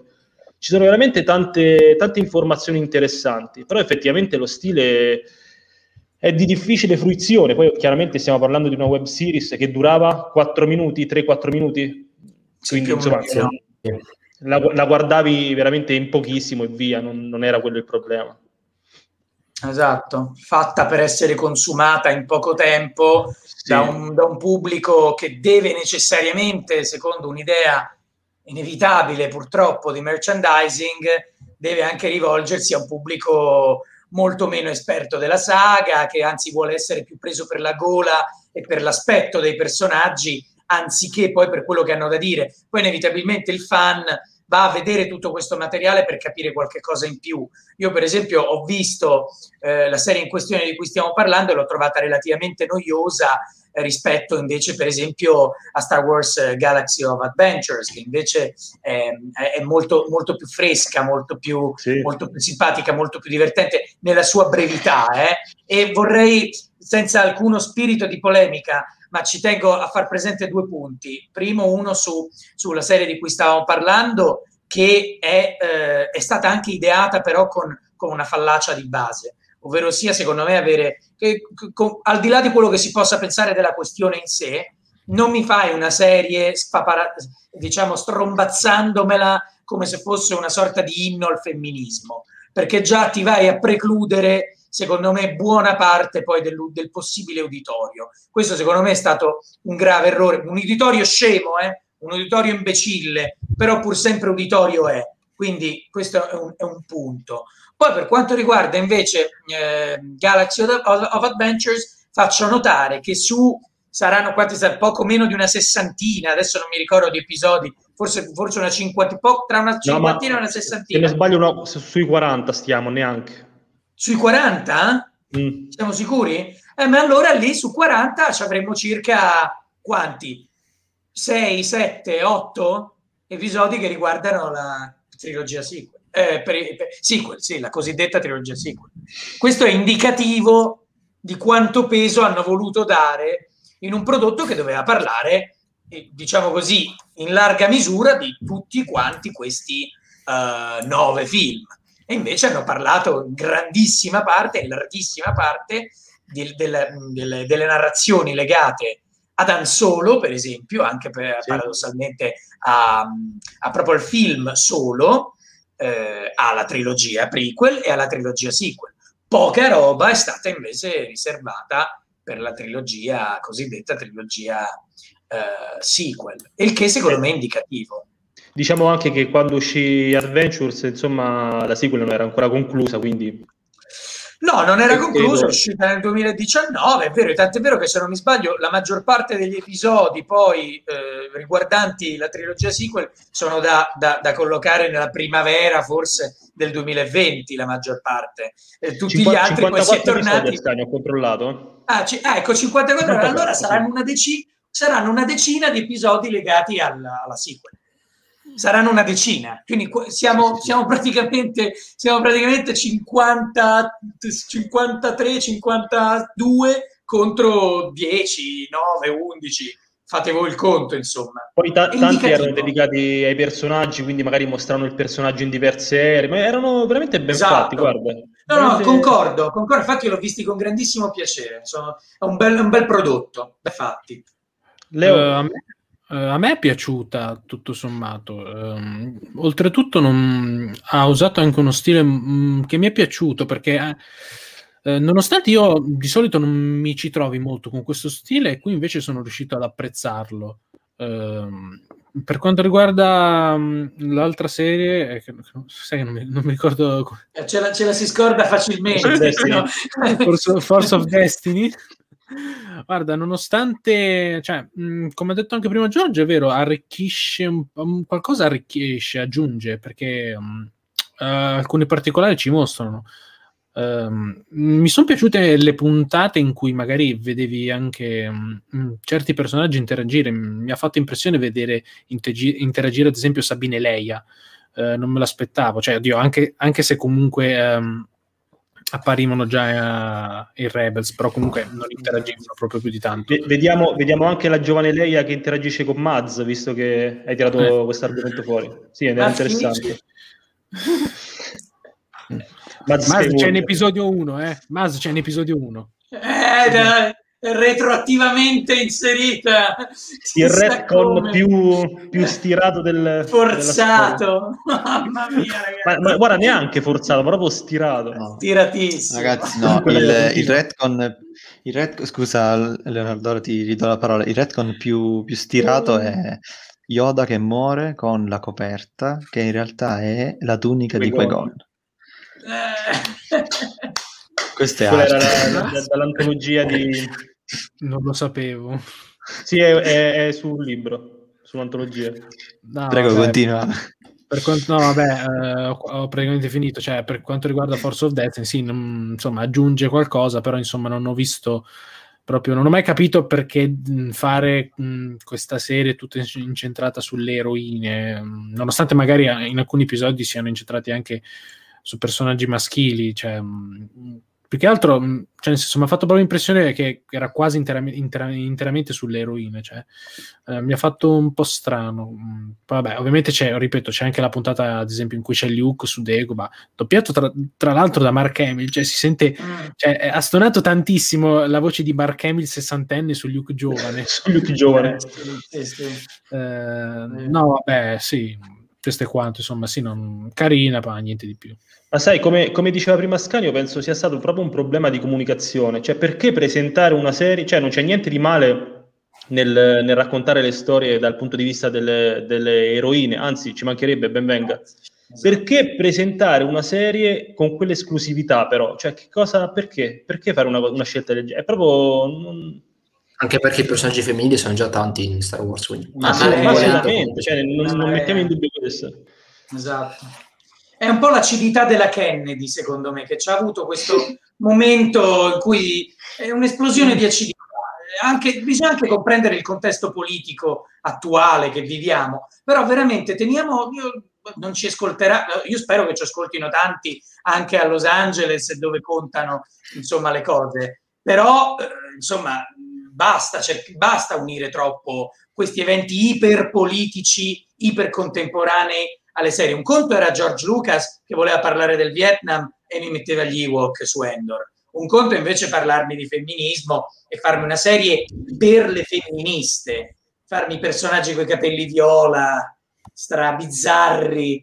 Mi riferisco tra, a tra l'altro, a, pro- a, proposito di retcon strani, da YouTube ci fanno notare che eh, Voss in episodio 1 eh, tra la polla, che, che, sì, che era semplicemente una comparsa con il trucco. Eh sì. sì. ma eh, Redcon in Star Wars ce ne sono veramente tanti. Faremo una puntata sui Redcon. La saga vive di Redcon. No. no, no, non finiamo più. Eh, beh, non si finisce più, veramente. Chi era la sorella di Luke, ragazzi? Chi era la sorella di Luke? Eh, che appunto. Non lo sapeva neanche George Lucas. Eh, no. Comunque, ragazzi, per, per, avviarci a conclusione, invece, adesso vorrei eh, spendere qualche parola per quanto riguarda il futuro eh, delle serie animate di Star Wars. Allora, come sappiamo, in, um, in, primavera, suppongo, comunque sia tra qualche mese, arriverà The Bad Batch. Ok?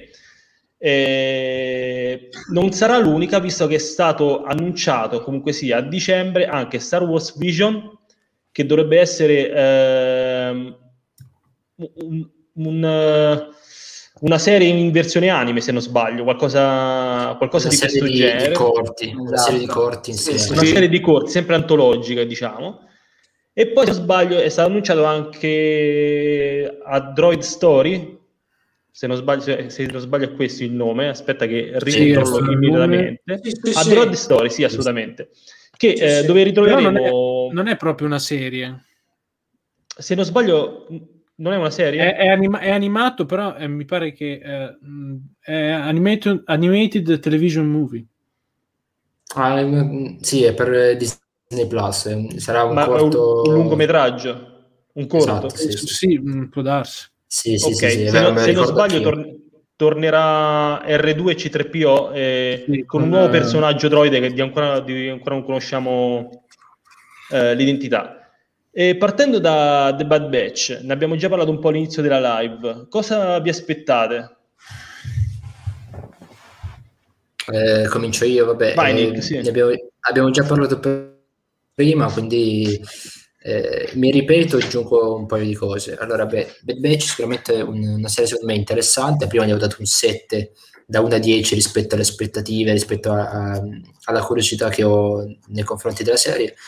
Eh, no, aggiungo che eh, mi aspetto sicuramente dei, dei Jedi, mi aspetto, perché sicuramente in quel periodo ci saranno dei Jedi sopravvissuti, quindi sarà bello anche approfondire quel, quel momento. Magari chi lo sa, eh, qualche collegamento con The Mandalorian rispetto a Grogu, chi ha salvato Grogu, eh, quello potrebbe anche esserci. Sappiamo già che tornerà ehm, Fennec Shan, eh, proprio per l'appunto vista in The Mandalorian e vista anche nel trailer di, di Bad Batch e, e, magari chi lo sa anche un, eh, un ritorno, una riproposizione di eh, eh, Boba Fett con eh, Cad Bane, chi lo sa, magari riadatteranno quelle famose puntate mh, Legacy di The Clone Wars in Bad Batch. Potrebbe non essere sarebbe male. Non sarebbe male.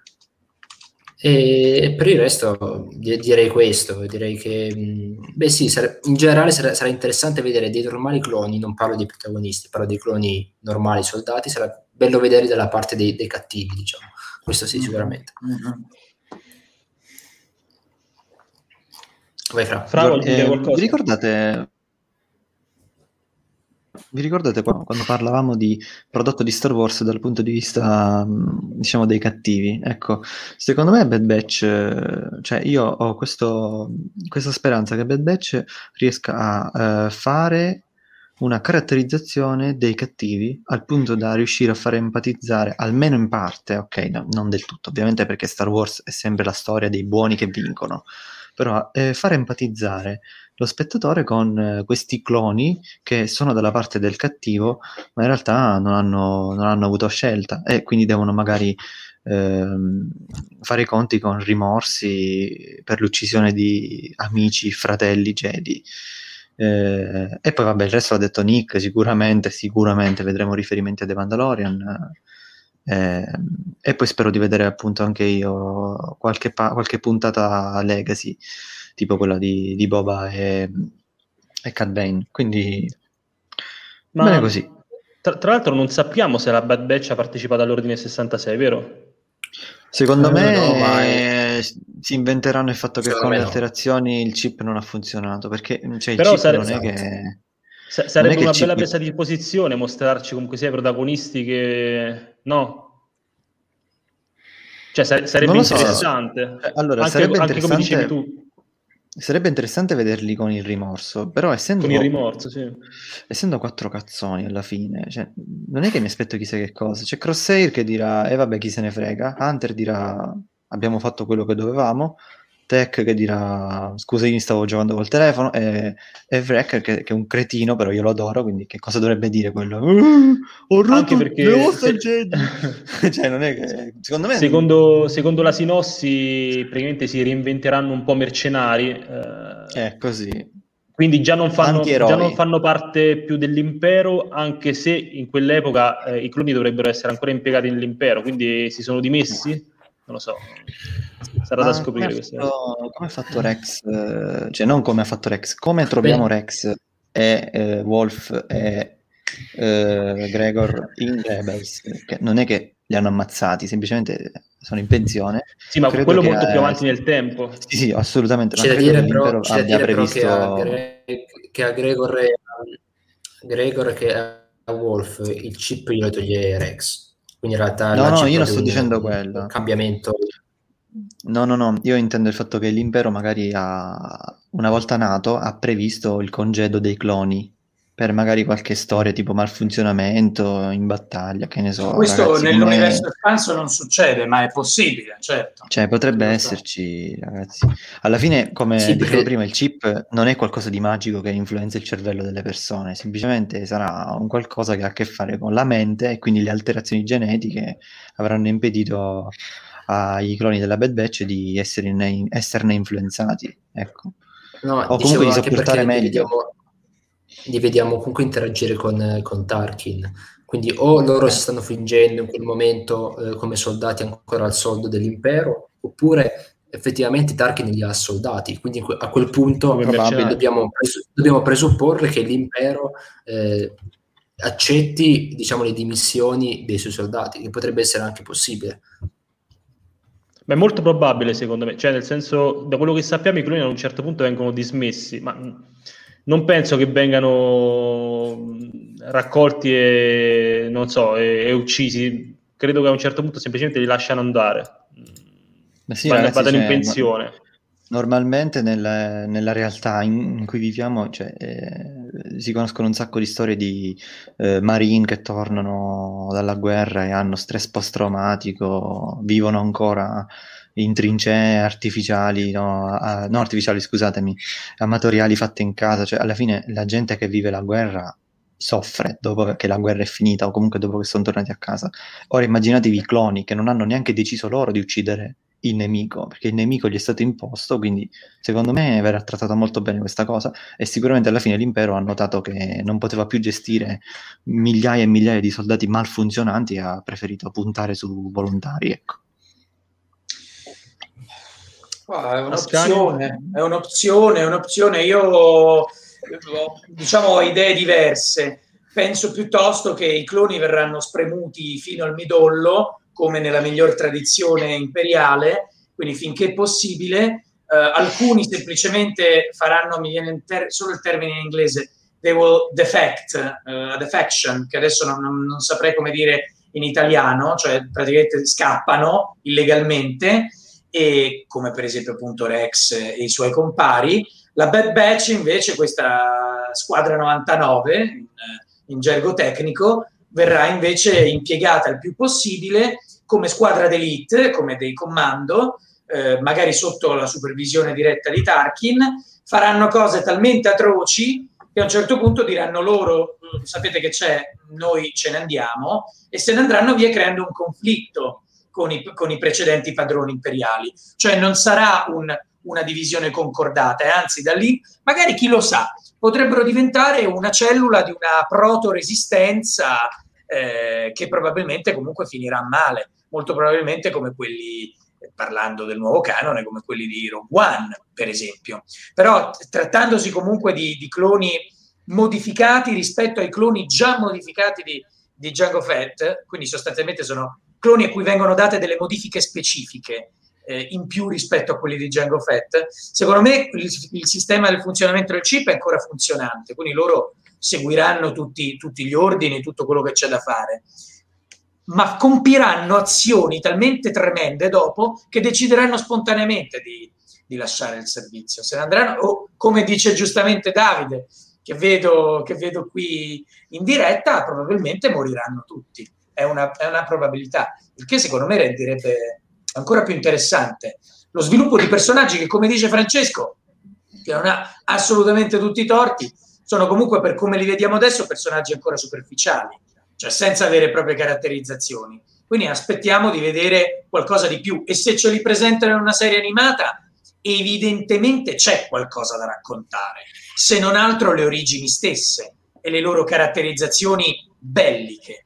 Poi, per quanto riguarda la questione del PTSD, eh, non- non- tendo a non crederci perché, ehm, perché i cloni sono macchine da guerra, fondamentalmente.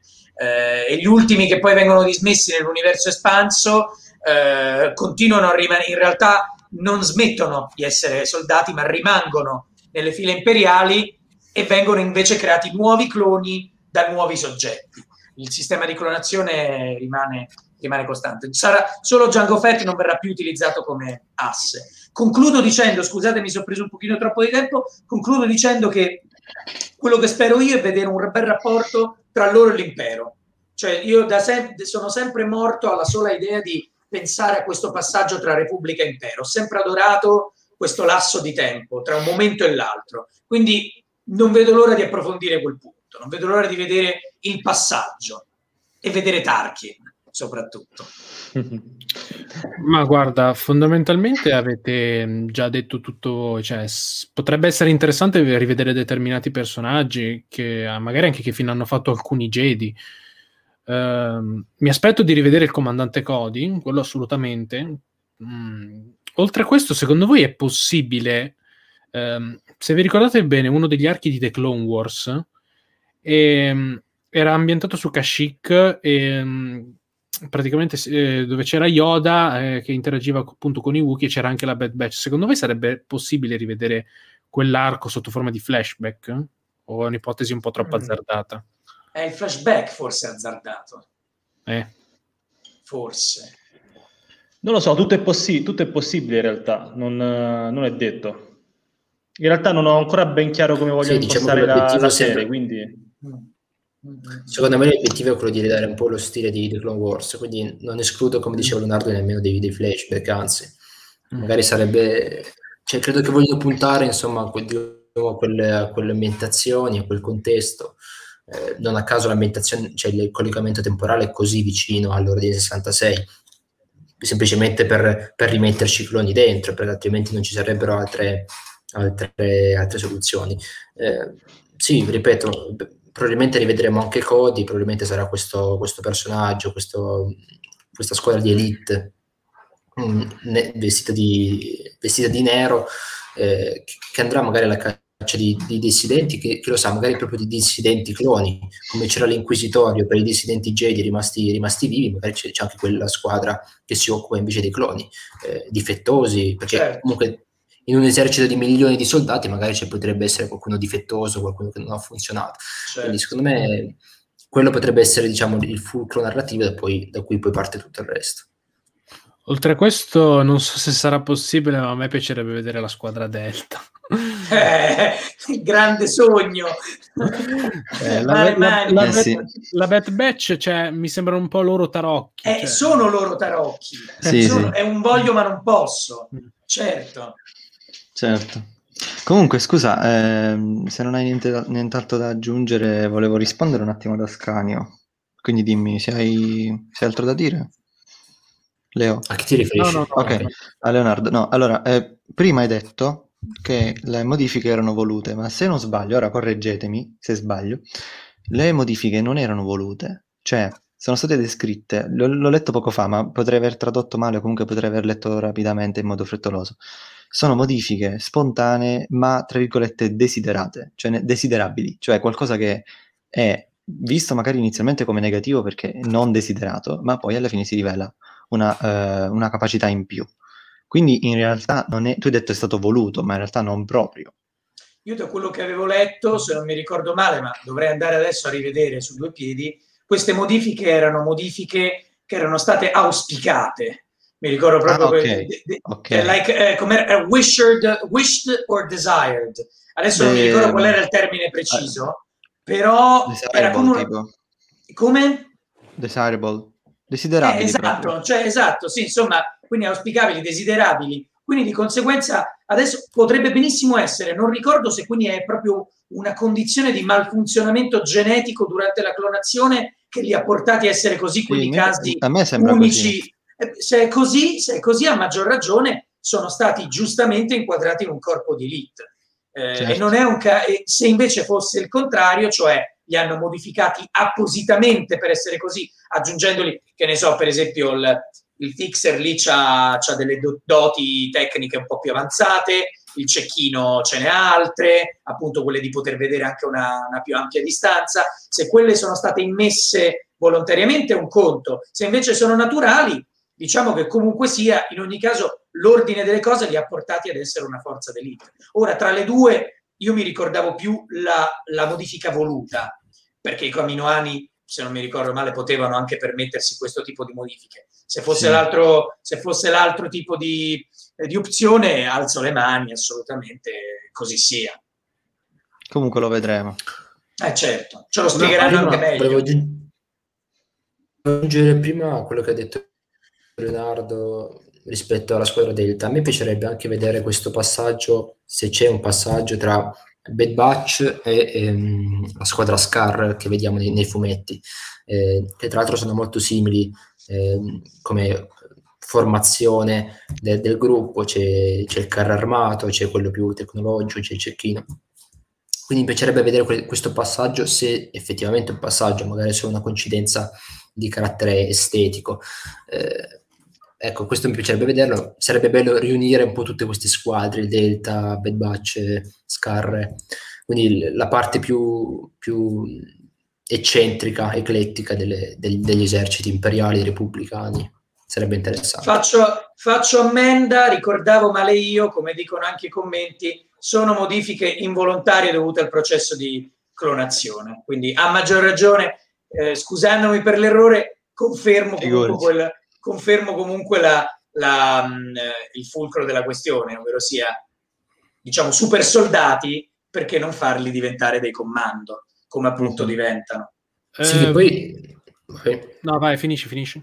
No, Dio, in mezzo c'è anche, bisogna ricordare che c'è anche Eco in mezzo, cioè che è un altro clone, anche lui sbagliato, tra virgolette, anche se per motivi diversi, perché eh, certo. è stato modificato da, dai separatisti. Esatto. Pur rimanendo un advanced recon trooper, eh? nella, nella, definizione del nuovo canone, eh, loro sono, certo. hanno una definizione a parte, lui invece rimane ancora un, un altro tipo di clone, nonostante le modifiche. Uh, no, io volevo dire una co- un'ultima cosa che mi è venuta in mente adesso su una, una, roba che in teoria è una cavolata, però mi ha fatto strano. Eh, dal trailer Tarkin mi sembrava, dal punto di vista di design, mi sembrava molto diverso rispetto al Tarkin di The Clone Wars. Vabbè. Questa cosa mi ha fatto mh, mm, un pochino storce il naso, più che altro per il fatto che alla, alla fine mh, mm, passa relativamente poco tempo da quando, dall'ultima volta che vediamo in Clone Wars. Non passa tanto. Penso Diversa meno... grafica, artistica, è, diver- è, diverso il disegno, eh? cambia proprio il disegno. Diciamo Intendi che a livello di connotati o di stile? No, è lo stile, eh, è lo stile, secondo me. Ma sì, sembra sì. anche più vecchio proprio. So, sono i pensieri, ma Tarkin c'ha tanti pensieri comunque. Eh, inve- invecchia, invecchia, male Tarkin. Eh? No, ma, insomma, abbiamo visto... Eh, ragazzi, eh, invece vabbè, abbiamo detto che a Droid Story sarà comunque sia un, un film animato, ma sappiamo veramente poco, non, non, non, c'è, niente, non c'è niente da dire. Per quanto riguarda Vision, invece, vi alletta un po' l'idea di avere un, uno stile anime, visto che ultimamente eh, cito per esempio i manga di Lost Stars e di Bloodline, non ricordo di, di cosa è uscita la, la, la versione eh, manga. Mm, no, di, eh, non mi ricordo. Principessa di Alderan, forse. Poi, Bloodline no. Principessa di Alderan, bravo, bravo. Principessa di Alderan e mm, lo Stars. lo Stars. ok? Quindi ci stiamo un po' avvicinando alla cultura giapponese, sono un po' ignorante su questo, quindi non vorrei anche dire... C'è, c'è, anche, c'è, anche, il libro ambientato nell'Alta Repubblica, sempre con un protagonista sì. giapponese, cinese uscito solo, il, uscito solo, per il, pubblico cinese quello, sì? Se non esatto. sbaglio. E, e, quindi avremo questa serie antologica di, in, in, stile anime. Vi alletta l'idea? Vi piace? A me personalmente sì, ammetto sono veramente tanto tanto curioso. Molto, come dicevo prima, per Galaxy of Adventures il, il senso, cioè lo stile mi fa impazzire, mi piace davvero tanto, secondo me eh, rispetto a Star Wars funziona davvero bene. Quindi sono molto molto eh, curioso e tra l'altro gli autori dovrebbero essere tutti, tutti giapponesi, tutti nipponici. Quindi ecco, vedremo non solo un prodotto che ricalca quello stile, ma un prodotto anche eh, scritto da autori che fino ad ora non sono stati mai realmente a, a, a, dietro Star Wars dal punto di vista narrativo perlomeno, perché poi ci sono un sacco di concept artist e altre personalità molto influenti, ma comunque dal punto di vista eh, della scrittura sceneggiativo non abbiamo mai visto veramente un, un autore giapponese all'opera su, su Star Wars eh, a, questi, a, questi, livelli. Quindi mi aspetto dei corti sicuramente molto molto interessanti, magari anche non non per forza dal punto di vista narrativo, mi aspetto dei prodotti belli da vedere, eh, che, leggeri, nel senso che, che, vanno via, diciamo, che li guardi con, con grande piacere, che rimangono lì anche solo per, da un punto di vista tecnico, insomma, secondo me faranno, potrebbero perlomeno, le potenzialità le hanno di, di fare faville. Eh, Ma cosa, cosa, vi cosa, vi piacerebbe, vedere però? Perché sap- credo che non sappiamo assolutamente niente, non sappiamo se ci saranno personaggi nuovi, personaggi noti. A me piacerebbe, a... a me piacerebbe sì. vedere personaggi completamente nuovi, cioè proprio storie anche brevi ovviamente nuove, eh, in particolare su eh, Jedi e su Mandaloriani, perché credo che siano i due concetti che più si avvicinano a quel tipo di cultura e che secondo me rendono meglio eh, rendere meglio il tutto. Anche, però c'è da dire anche che i calciatori d'Italia, non, quel mondo potrebbe funzionare, pensiamo ad alcune serie celebri, storiche come Cowboy Bebop, insomma, che quelle... Sai però, io pe- pensavo il titolo che uh, Star Wars Vision, Visioni, io mi sono if. immaginato, mi, eh, no, più che altro mi sono immaginato, no, what if no, per, per favore, mi sono immaginato in realtà un uh, Force of Destiny però con lo stile giusto, mi sono immaginato qualcosa del genere, cioè uh, um, puntate antologiche che vanno a, a, ripercorrere eventi che noi magari già conosciamo, però aggiungendo dei dettagli, magari uh, cosa è successo in quella scena off screen, qualcosa del genere. E se Punti è questo vista, l'idea, cioè. eh, esatto, se è questo l'idea mi piace. Voi ragazzi, fra? Mm, non lo so, sarebbe interessante quello che hai detto, ma Visions eh, non lo so quanto, quanto, si, quanto si presti a questo. Però comunque no, a me lo stile, lo stile orientale non dispiace. Eh, basti pensare a, al fatto che da piccolo adoravo, per farvi un esempio, Gundam, eh, in cui i robottoni avevano le, le, spade laser, diciamo. Quindi a me non dispiacerebbe per niente. Per il resto avete detto tutto voi, quindi come, come, concordo con voi su tutto. Ascanio, Io... volete aggiungere? Ah, sono d'accordo con quanto... Okay, sono d'accordo con quanto avete detto, anche perché non, non vorrei che magari ehm, questo f- possa essere un esperimento per qualcosa di più grande, o secondo voi ho anche um, ho una, esatto. un'idea un po' troppo azzardata. Ma sarebbe cioè, bello per, però... per una serie continuativa, eh, sì. intendi? Mm, non saprei, cioè, su cosa specificamente, specificatamente no, però... Um... Io, ho, io, temo un po' eh, Disney sotto questo punto di vista, perché ho paura che non abbiano così tante, tanta voglia di, di, mettersi a lavorare con eh, autori giapponesi che diciamo che no.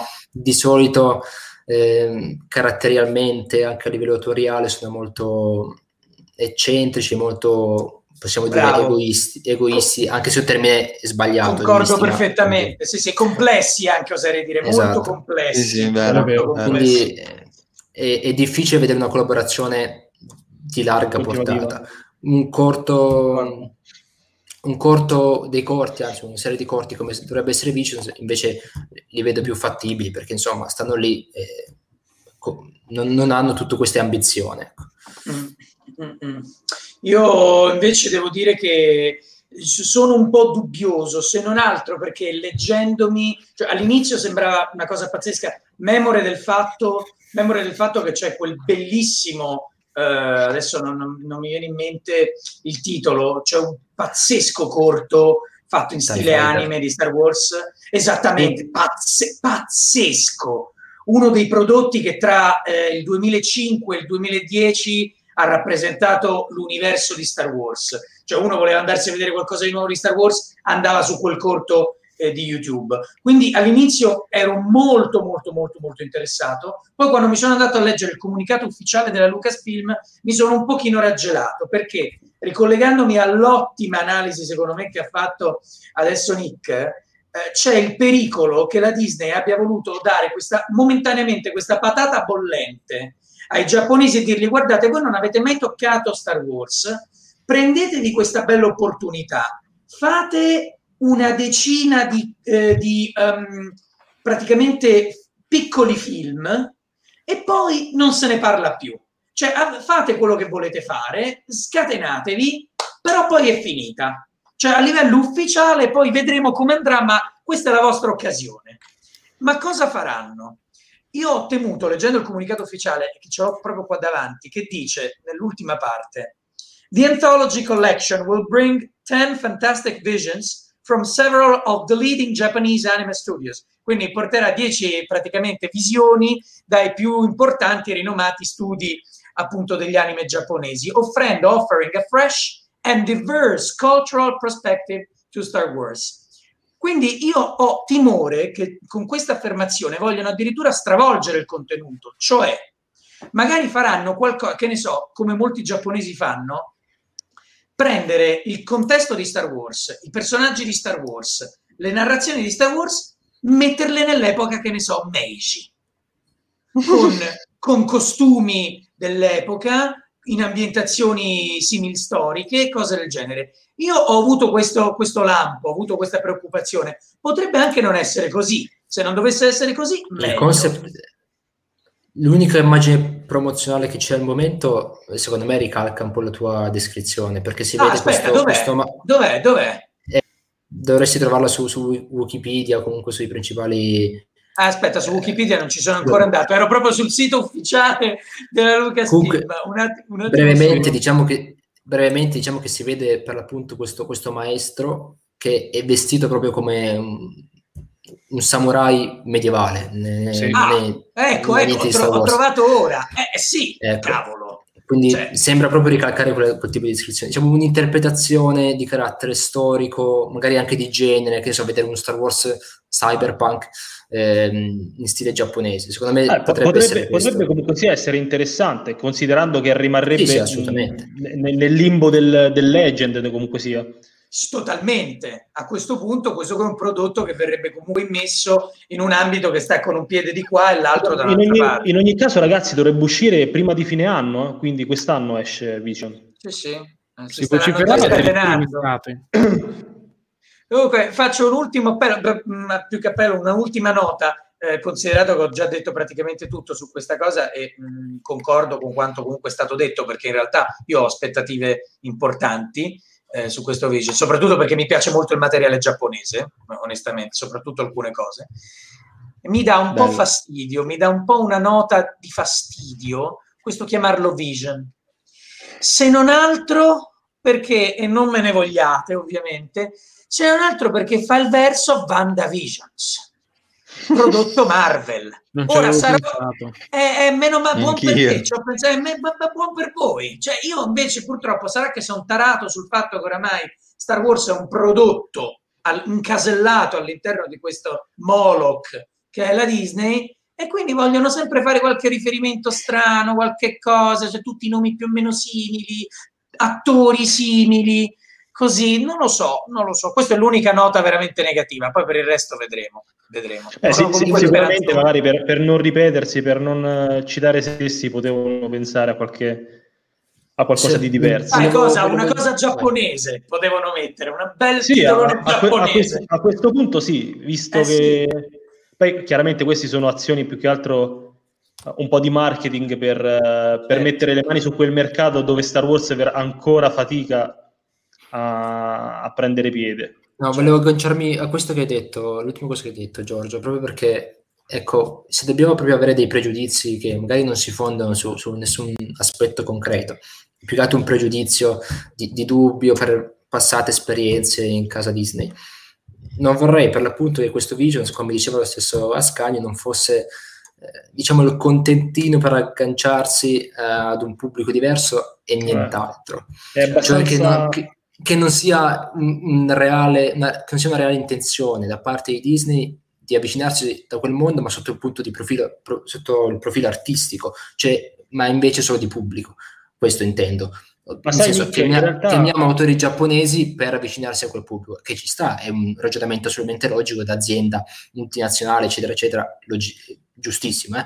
non sto ovviamente a fare il, il romantico, però mi piacerebbe che a fianco a questo discorso ci fosse un altro tipo di, di ragionamento anche artistico, nel senso hai la possibilità di portare il mondo giapponese dal punto di vista della scrittura, dell'interpretazione, ehm, ecco, e di usarlo veramente ehm, a piene mani, non solo per renderlo, diciamo, ok, vedi- ve- guardate quanto Star Wars è internazionale e parla a tutti.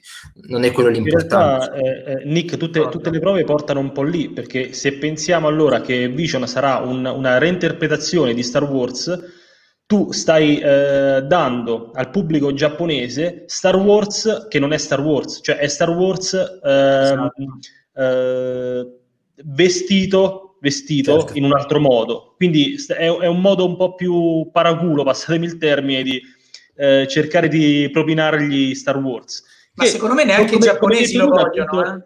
Dal punto di vista del marketing è giustissimo, ragazzi. Che deve fare Disney? Deve rinunciare a quel mercato, assolutamente. Però, Però, eh, eh, prego, scusami Giorgio. No, no, dico, magari per noi alla fine si, si potrebbe rivelarsi un, un prodotto dimenticabile sia per noi occidentali, diciamo, sia per, per, lo stesso mercato giapponese, quindi magari finirà in un nulla di fatto no, infatti, di veramente... tenere a briglia tesa, diciamo, soprattutto per i giapponesi non è mai un bene, cioè, o li prendi, li lasci fare, oppure esatto. se li devi tenere così un po' sì, un po' no, perché mi devi fare il prodotto eh, così, da, da, contentino, secondo me, diciamo, non esce proprio una bellezza di, di opera, però ripeto, sono pregiudizi, sono dubbi, quindi vedremo poi quando uscirà. Però se mi, concedete, se mi concedete molto velocemente, questo discorso secondo me vale molto bene per il pubblico cinese, che è un pubblico chiuso, è un pubblico completamente, diciamo, in parte sì occidentalizzato, ma a livello di gusto, eh, diciamo, sperano nell'occidentalizzazione, cosa che gli sta arrivando col contagocce ancora oggi. E quindi questo è comprensibile per loro. Ma il Giappone è già totalmente proiettato in un ambito occidentale. Star Wars lo conoscono benissimo, sanno cos'è, secondo me vogliono Star Wars. Cioè, in, sì, pochi anche in, Giappone, in pochi anche in Giappone vorrebbero vedere una cosa in costume, tipo Giappone medievale, cosa che comunque no. ve la butto là.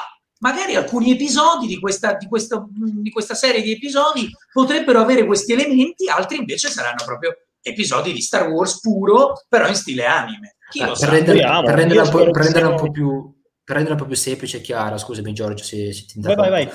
Eh, per renderla più chiara, diciamo che eh, non dovrebbe essere il mondo occidentale contaminato dalla cultura giapponese, eh, dagli autori giapponesi, ma al contrario, dovrebbe essere il, il, il, Giappone contaminato dal mondo occidentale che è Star Wars. Perché dico questo? Esatto. Perché al, alla fine noi occidentali dovremmo guardare un prodotto giapponese, non un prodotto americano occidentale fatto dai giapponesi. Non so se mi sono spiegato. Sì, perché sì, sì, alla fine è quel connubio che davvero funziona, funziona certo. da decenni, ad esempio nel mondo dei videogiochi funziona benissimo. Ci sono i più grandi blockbuster videoludici sono prodotti dai giapponesi e vanno fortissimo in, in certo. America, magari anche più rispetto al Giappone stesso. Quindi certo. Ecco, credo che quello è il punto focale delle, della Concordo, e lo vedremo in questa chiave, secondo me, precisamente sarà quello il, il futuro, decisamente, anche perché se no non avrebbe senso affidare esatto. una cosa del genere a, a, quelli che sono dei geni, indubbiamente, perché molti giapponesi, con tutti i difetti che io concordo perfettamente, hai elencato tu tra genialità e, e anche questa certa, questo lato oscuro che hanno un po' loro di egoismo, di, perché sono tarati sotto un certo punto di vista. Sì, sì, esatto. Monkey Punch, ehm, insomma, ce ne sono tantissimi, anche il creatore di Helsing sono dei geni ma con le loro limitatezze. Vedremo un po' come sarà, interessante. Va bene ragazzi, eh, se volete aggiungere qualcosa è questo il momento per farlo, altrimenti ci abbiamo a chiusura. Io volevo porvi un quesito. Vai. Vai. Uh, a voi quale serie mh, di Star Wars animata vi piacerebbe vedere in futuro? No, perché io, um, um, dato che comunque le serie animate um, hanno George Lucas, almeno per quanto riguarda Clone Wars, Um, ha sempre detto, cioè, per me non c'è distinzione fra le serie e i film. Questo però io penso che riguardi anche per un po' per il topic della serie. Ad esempio, Clone Wars secondo me ha un ruolo importante all'interno della saga degli Skywalker. Magari Rebels e Bad, e Bad Batch magari un pochino meno. Uh, a me personalmente quindi una serie che potrebbe avere, essere importante per la saga degli Skywalker Ehm, ricollegandomi appunto ai sequel, penso che possa essere una serie sull'Accademia di Luke. Cioè, sì. quella lì il giovane Ben Solo, probabilmente. Molto interessante che per, mh, non abbiamo ancora visto la, la, giovinezza di Ben Solo comunque, mm. eh, se non in qualche fumetto, eh, appunto nel fumetto L'ascesa di Kylo Ren, dove mh, tra l'altro quel poco mh, che è stato mostrato eh, lui che interagiva con i suoi compagni mi è, mi è piaciuto. È molto, molto e... caratterizzato, molto, molto, mm. veramente hanno, in quel fumetto hanno costruito un microcosmo eh, comunque bello da vedere, bello e interessante. A me, a me, piacerebbe vedere espansa quella storia. Assolutamente, sì, sì, sono, visto che per rispondere subito alla tua domanda sono assolutamente d'accordo, nel senso che quello secondo me sarebbe il periodo perfetto per, per una serie tv, anche perché sarebbe comunque differente sia da Rebels che da The Clone Wars, perché comunque l'Accademia di Duke è più ristretta, eh, parla di altre cose, eccetera, eccetera. Vai, sarebbe, a, a, anche perché, eh, concordo con voi, anche perché l'Accademia di Luke e il giovane Ben Solo sarebbero veramente difficili da, da portare in live action, tro, troppi esatto. problemi, troppe... Quindi una serie animata fatta come, come, deve essere fatta ci sta, ci sta tantissimo. Ma io penso che, che arriverà, ragazzi. Dai, non, non, mm. Non, è che noi, noi, ci pensiamo e Lucasfilm no. Penso arriverà a momento debito. Credo che adesso vogliano un po' pensare ad altro, ma arriverà, arriverà. È più una questione di quando che di sé. Sì, sì, sì, sì, sì assolutamente. Mm-hmm. Sarebbe interessante anche vedere eh, com'è caratterizzato, tra virgolette, l'ordine di Luke, perché comunque l'ordine dei prequel era caratterizzato in una certa maniera, aveva mh, una, deter- una, determinata istituzione, era mh, sotto stretto controllo appunto de- del Senato, della politica. Sarebbe interessante vedere mh, invece questa, se Luke, adesso io non so nel Legends come, come viene creata questa accademia di preciso, Um, però sì. mi, mi, interesserebbe vedere appunto se, se Luke decide di fare tutto da solo, se magari chiede che ne so a Mon Mot, ma appunto che è il cancelliere, cioè adesso divago insomma, però insomma sarebbe interessante vedere questi aspetti anche secondo me. Ma guarda, noi sa- sappiamo per certo che Lord Santec ha aiutato Luke a recuperare sì, un po' sì. le vecchie tradizioni, Lord da vedere poi quanto Luke le abbia applicate, cioè No, ma io non credo che... all'istituzione, perché comunque sì, da quel sì, poco sì, che, che, vediamo Luke è su un pianeta, cioè ma se, se, secondo me, allora, se, se, stai chiedendo se, se, ha pensato di ricreare l'istituzione come la vediamo nei prequels, secondo me no. no, no quello, secondo quello me no, ha ricreato qualche, me... una versione molto più piccola, molto più anche raccolta. Perché, anche secondo perché me si è ispirato a, ai primi Nel... Jedi. Sì, quello che infatti vediamo nel... in The Last Jedi nel fumetto, nella scelta di Kylo Ren, ehm, lui si appella comunque come l'ultimo dei Jedi, cioè lui è l'ultimo dei Jedi, anche se ci sono Padawan, apprendisti, eccetera, eccetera, lui comunque si appella come l'ultimo dei Jedi. Quindi più che un ordine, più che un'accademia, secondo me quello è più un gruppo di ancora di studiosi, di, eh, sì. è un gruppo diciamo eterogeneo di persone che cercano di riscoprire un, un, posto nella galassia per i Jedi. Quindi secondo me è proprio sbagliato chiamarla Accademia o chiamarla Ordine sì, no. Jedi 2.0. Secondo me l'Ordine dei Jedi in realtà non è mai, non è mai eh, rinato. Eh, almeno fino Ci a stava provando Luke, ma, ma, è fallito prima di, di arrivare a un punto. Esatto. No, ovviamente non, non, non, sarà mai cioè, un, un, ordine come quello dei prequel. Cioè.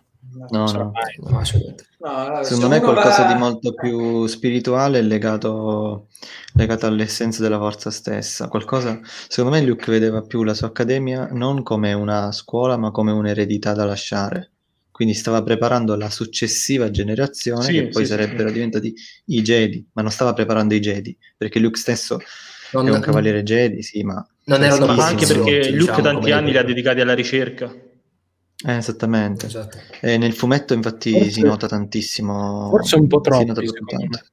Forse, tro- forse troppi. E non Beh, sì, Luke, Luke me, lo immagino, me lo immagino Luke, il tipo che si perde poi in queste cose, si rende conto, si guarda indietro e dice ma che cosa ho fatto? Cioè, nel senso ho raggiunto un... Ho, mi sono perso nella conoscenza, la mia vita intanto è rimasta bloccata ma, ma, ma in realtà secondo me invece, invece ha senso, fra, perché comunque lo ritengo sia... più coerente No, dico, lo, lo ritengo coerente. Sia, Luke, Luke è consapevole di quanto i Jedi abbiano fallito. I Jedi hanno sì, creato sì. Darth Vader.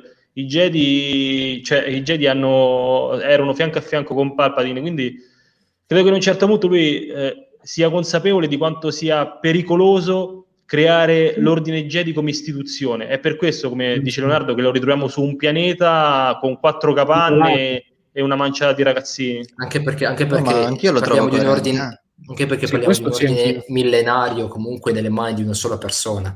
30 anni secondo me sono anche pochi rispetto a quello che dovrebbe fare Luke Skywalker. Secondo me lui è, lui è semplicemente cominciato a studiare, a recuperare tutta la storia dei Jedi e intanto portava avanti un po' di apprendisti, un po' di studenti, aiutato da Dorsantec, aiutato da, da, dalla Chiesa della Forza in realtà, perché c'era anche del Mico, il membro dell'Inferno sì. Squad, c'era anche un po' di gente comunque che lo aiutava dal punto di vista, ripeto, di nuovo, della storia, erano un po' eh, cercando di recuperare le, le cose positive davvero de, dei Jedi.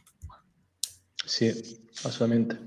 Eh, io faccio solo, notare che, faccio solo notare che se uno, se uno va a cercare eh, la, la, l'Accademia Jedi di Luke eh, sul canone e poi clicca su Legends, gli comparirà il Jedi Praxeum il Jedi Praxeum è una struttura molto diversa da quella che, di cui stavate giustamente parlando voi, pur essendo a sua volta molto diversa da quella eh, dell'ordine Jedi, ovviamente dei, dei, dei prequel.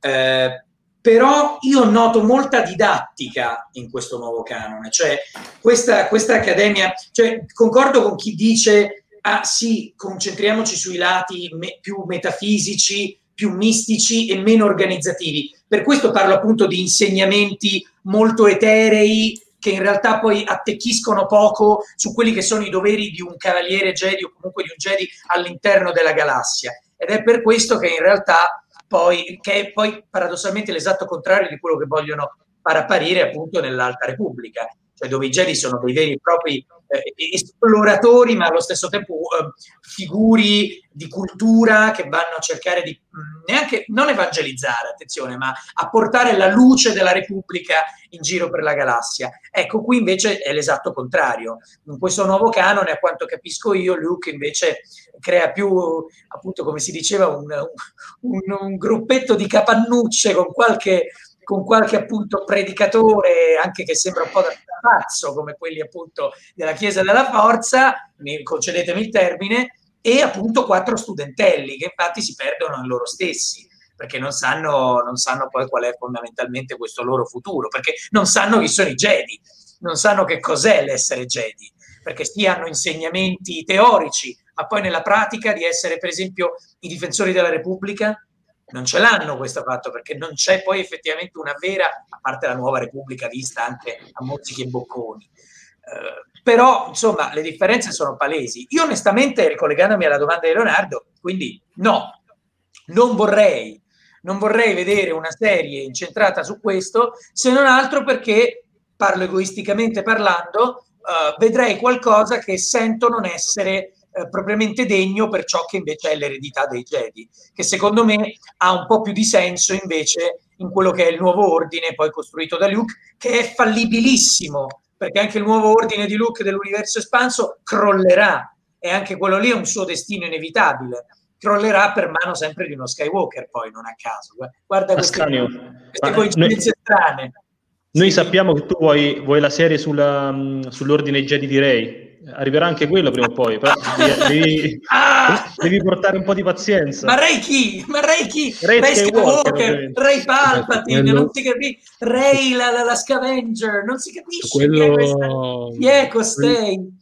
Su quello non divagherei troppo perché insomma andiamo a toccare un tasto un po' dolente, diciamo. Eh, no, no, ma, ma ero ironico, no, non credo neanche sia un... No, ma non la faranno. Infatti, se dovessero fare una cosa del genere, comunque su una cosa possiamo tutti essere d'accordo. La faranno tra una decina d'anni.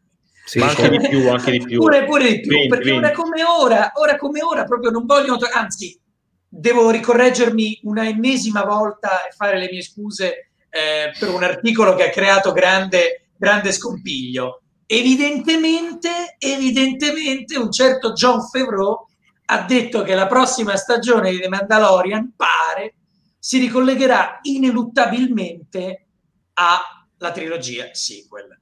Se questo dovesse accadere, l'ha detto in una nuova affermazione, in una nuova dichiarazione, se questo dovesse essere... Continuo a dire, quelle affermazioni precedenti erano troppo vaghe, erano troppo di contorno. Ora a quanto pare l'ha riconfermato e allora qui vedremo come i fan accetteranno questo sviluppo.